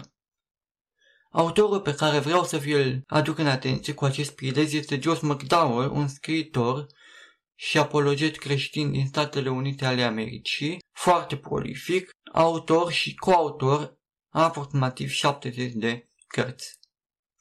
Subiectele pe care le abordează sunt legate atât de moralitate, cât și de anumite comentarii pe marginea Sfintei Scripturi, dar în același timp abordează și alte tematici de interes legate de viața creștină. Câteva dintre cărțile lui Jeff McDowell, traduse și în limba română, sunt după cum urmează. Dragostea are întotdeauna dreptate, el a umblat printre noi, sau martorul. Acestea sunt, așa cum v-am spus, doar câteva cărți, ele sunt mult mai multe și foarte interesante, iar fiecare dintre ele uh, merită să fie în atenția dumneavoastră. În cele ce urmează aș vrea să vă împărtășesc câteva gânduri despre martorul, am de cărțile menționate anterior, o carte remarcabilă din punctul meu de vedere, iar legat de modul cum vă propun să continuăm această recenzie de carte, voi începe cu câteva gânduri legate de carte, legate de acțiunea romanului, iar Spre final, voi împărtăși cu dumneavoastră câteva motive pentru care mi-a plăcut foarte mult această carte și pentru care vă recomand cu încredere și cu toată căldura să treceți acest roman pe lista dumneavoastră scurtă de lecturi. Acțiunea romanului este foarte intensă, e bine să știți acest lucru, este o acțiune captivantă, antrenantă, s-a scris uh, laudativ despre această carte, iar uh, unul dintre cititori a apreciat faptul că ea, cartea, răspunde și satisface uh, apetitul pentru lectură al tuturor categoriilor de cititori, atât a publicului tânăr, cât și a adulților, prin prisma faptului că are atât elemente și ar putea face din această carte o operă de beletristică, o scriere polițistă, dar în același timp răspunde unor întrebări existențiale foarte importante pe care fiecare dintre noi le-am pus în viață, atât de la naștere până la vârsta perilor albi. Legat de personajul principal al cărții, acesta este Marwan Akkad. El este șeful unei firme de pază și protecție care oferă servicii unor uh, clienți din uh, înalta societate și aveau nevoie fie să recupereze soțiile răpite de răufăcători pentru a se obține o sumă de bani pe seama lor, fie să fie ei înșiși protejați de anumiți indivizi care îi amenințau cu moartea. Aflat într-o astfel de misiune, Marwan Akkad a fost pus în conjunctura nefericită de a asista la modul în care clientul său a fost ucis în mod brutal și în același timp el însuși s-a văzut uh, vizat de acei asasini.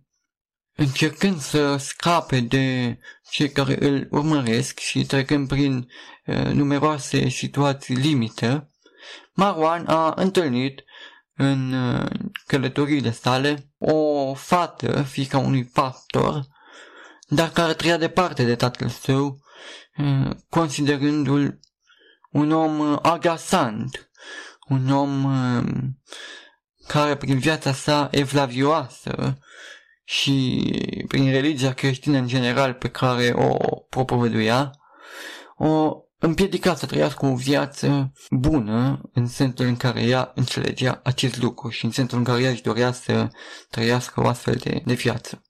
Astfel, Marwan Akkad ajunge să ia contact cu acel pastor și să audă mesajul mântuirii, vestea bună pe care Domnul Isus a propovăduit-o pe când se afla pe pământ și pe care o transmite și acum către noi prin Sfânta Scriptură. Întrebarea care apare acum este, va reuși Marwan, Marwan să își salveze viața? Va fi el sensibil la mesajul mântuirii transmis de Domnul prin acel pastor pe care l-a întâlnit? Vă las dumneavoastră plăcerea să aflați răspunsul la aceste două întrebări și să lecturați această carte, iar eu vă voi spune în câteva cuvinte, așa cum ziceam și la început, câteva motive pentru care mi-a plăcut această carte foarte mult și pentru care vă recomand cu toată încrederea. Primul rând, vreau să vă spun că am citit această carte foarte intens, în aproximativ 24 de ore. A fost o lectură pe care am parcurs-o cu aviditate, cu foarte puține pauze. E foarte greu din punctul meu de vedere să te mai opri din citit atunci când începi cartea lui Josh McDowell și mi-a plăcut atât intriga cărții, faptul că e foarte, foarte intensă acțiunea, cât și problematicile spirituale deosebit de importante pe care autorul le aduce în atenția cititorilor. Astfel, Jess McDowell vorbește în cartea sa despre motivele pentru care Biblia este o carte autentică, motive pentru care noi suntem puși în fața unei evidențe, în fața unor argumente greu de combătut, care afirmă autenticitatea Sfintei Scripturi. Și aș vrea să vă vorbesc despre două dintre ele, foarte pe scurt. Un prim motiv este cel legat de faptul că Biblia, așa cum știm, este compusă din 66 de cărți, dar ea totuși nu a fost scrisă într-o singură perioadă istorică, a fost scrisă pe durata mai multor uh, perioade și de mai mulți autori. Uh, dar totuși ea a ajuns până la noi având o coerență și o consecvență a mesajului și a abordării sale remarcabile. Și de acest lucru se leagă și faptul că Biblia este o carte inspirată de Dumnezeu, Dumnezeu care a fost uh, preocupat ca mesajul transmis spre noi, spre umanitate, să ajungă și să se păstreze într-o formă cât mai completă.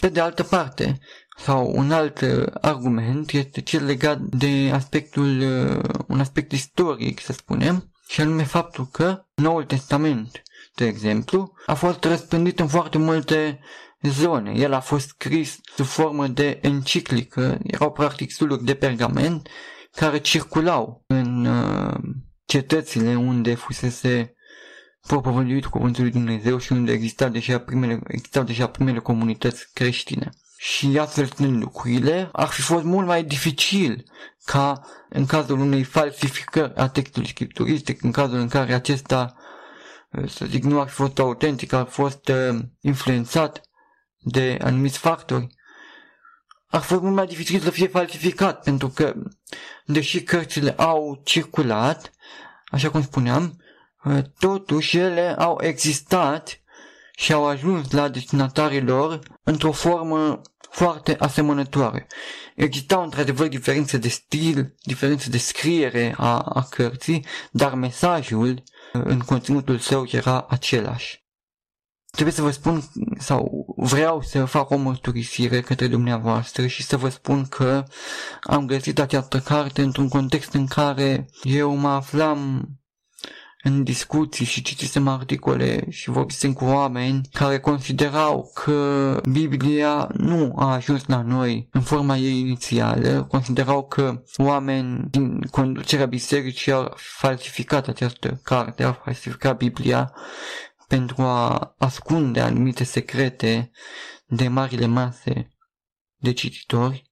Și eram cumva eram contrariat, eram, tindeam către a crede aceste, aceste perspective, dar cartea lui Jos McDowell a venit ca un răspuns la întrebările mele și am înțeles că ar fi fost imposibil ca oamenii să adune, eventualii falsificatori să adune toate exemplarele ce circulau în primele secole creștine ale Bibliei pentru a le falsifica și pentru a uni într-o formă unitară, într-o formă completă, versiunea falsificată. Așadar, acestea sunt câteva motive pe care Jos McDowell le aduce în atenția noastră și pentru care noi eh, putem accepta și putem fi de acord că Biblia este, într-adevăr, la îndemâna noastră în forma sa inițială în care a fost scrisă și transmisă de autorii sacri. Acestea sunt cele câteva lucruri pe care am vrut să vi le spun, iar înainte de a încheia vreau să mai aduc în discuție și faptul că modul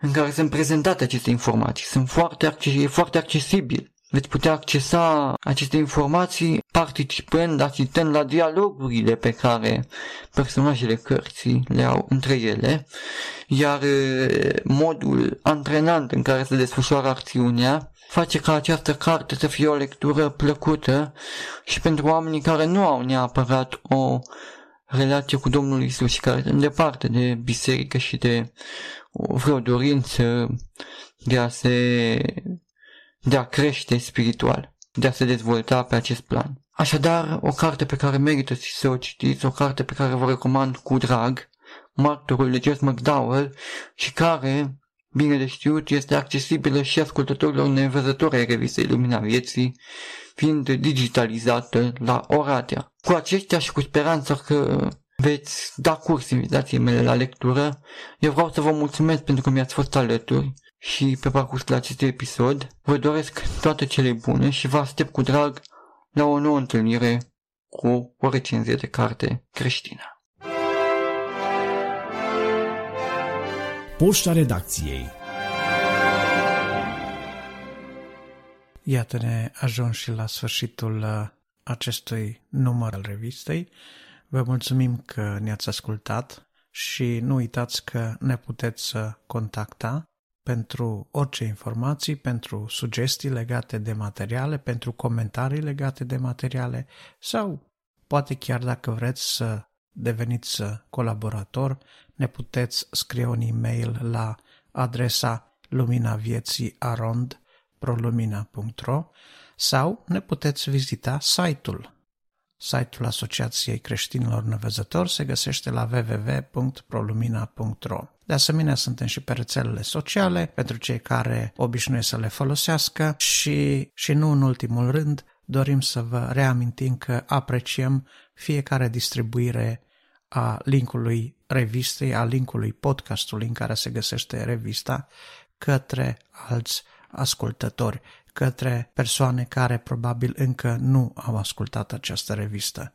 Face să faceți lucrul acesta pentru că este o acțiune care vă poate lua doar 2-3 minute, însă ar putea avea impact veșnic asupra unui suflet de om care probabil caută cuvântul potrivit pentru situația potrivită, pentru a ieși din impasul lui, din uh, starea lui, din uh, starea de păcătoșenie sau poate din starea de vină sau din starea de disperare.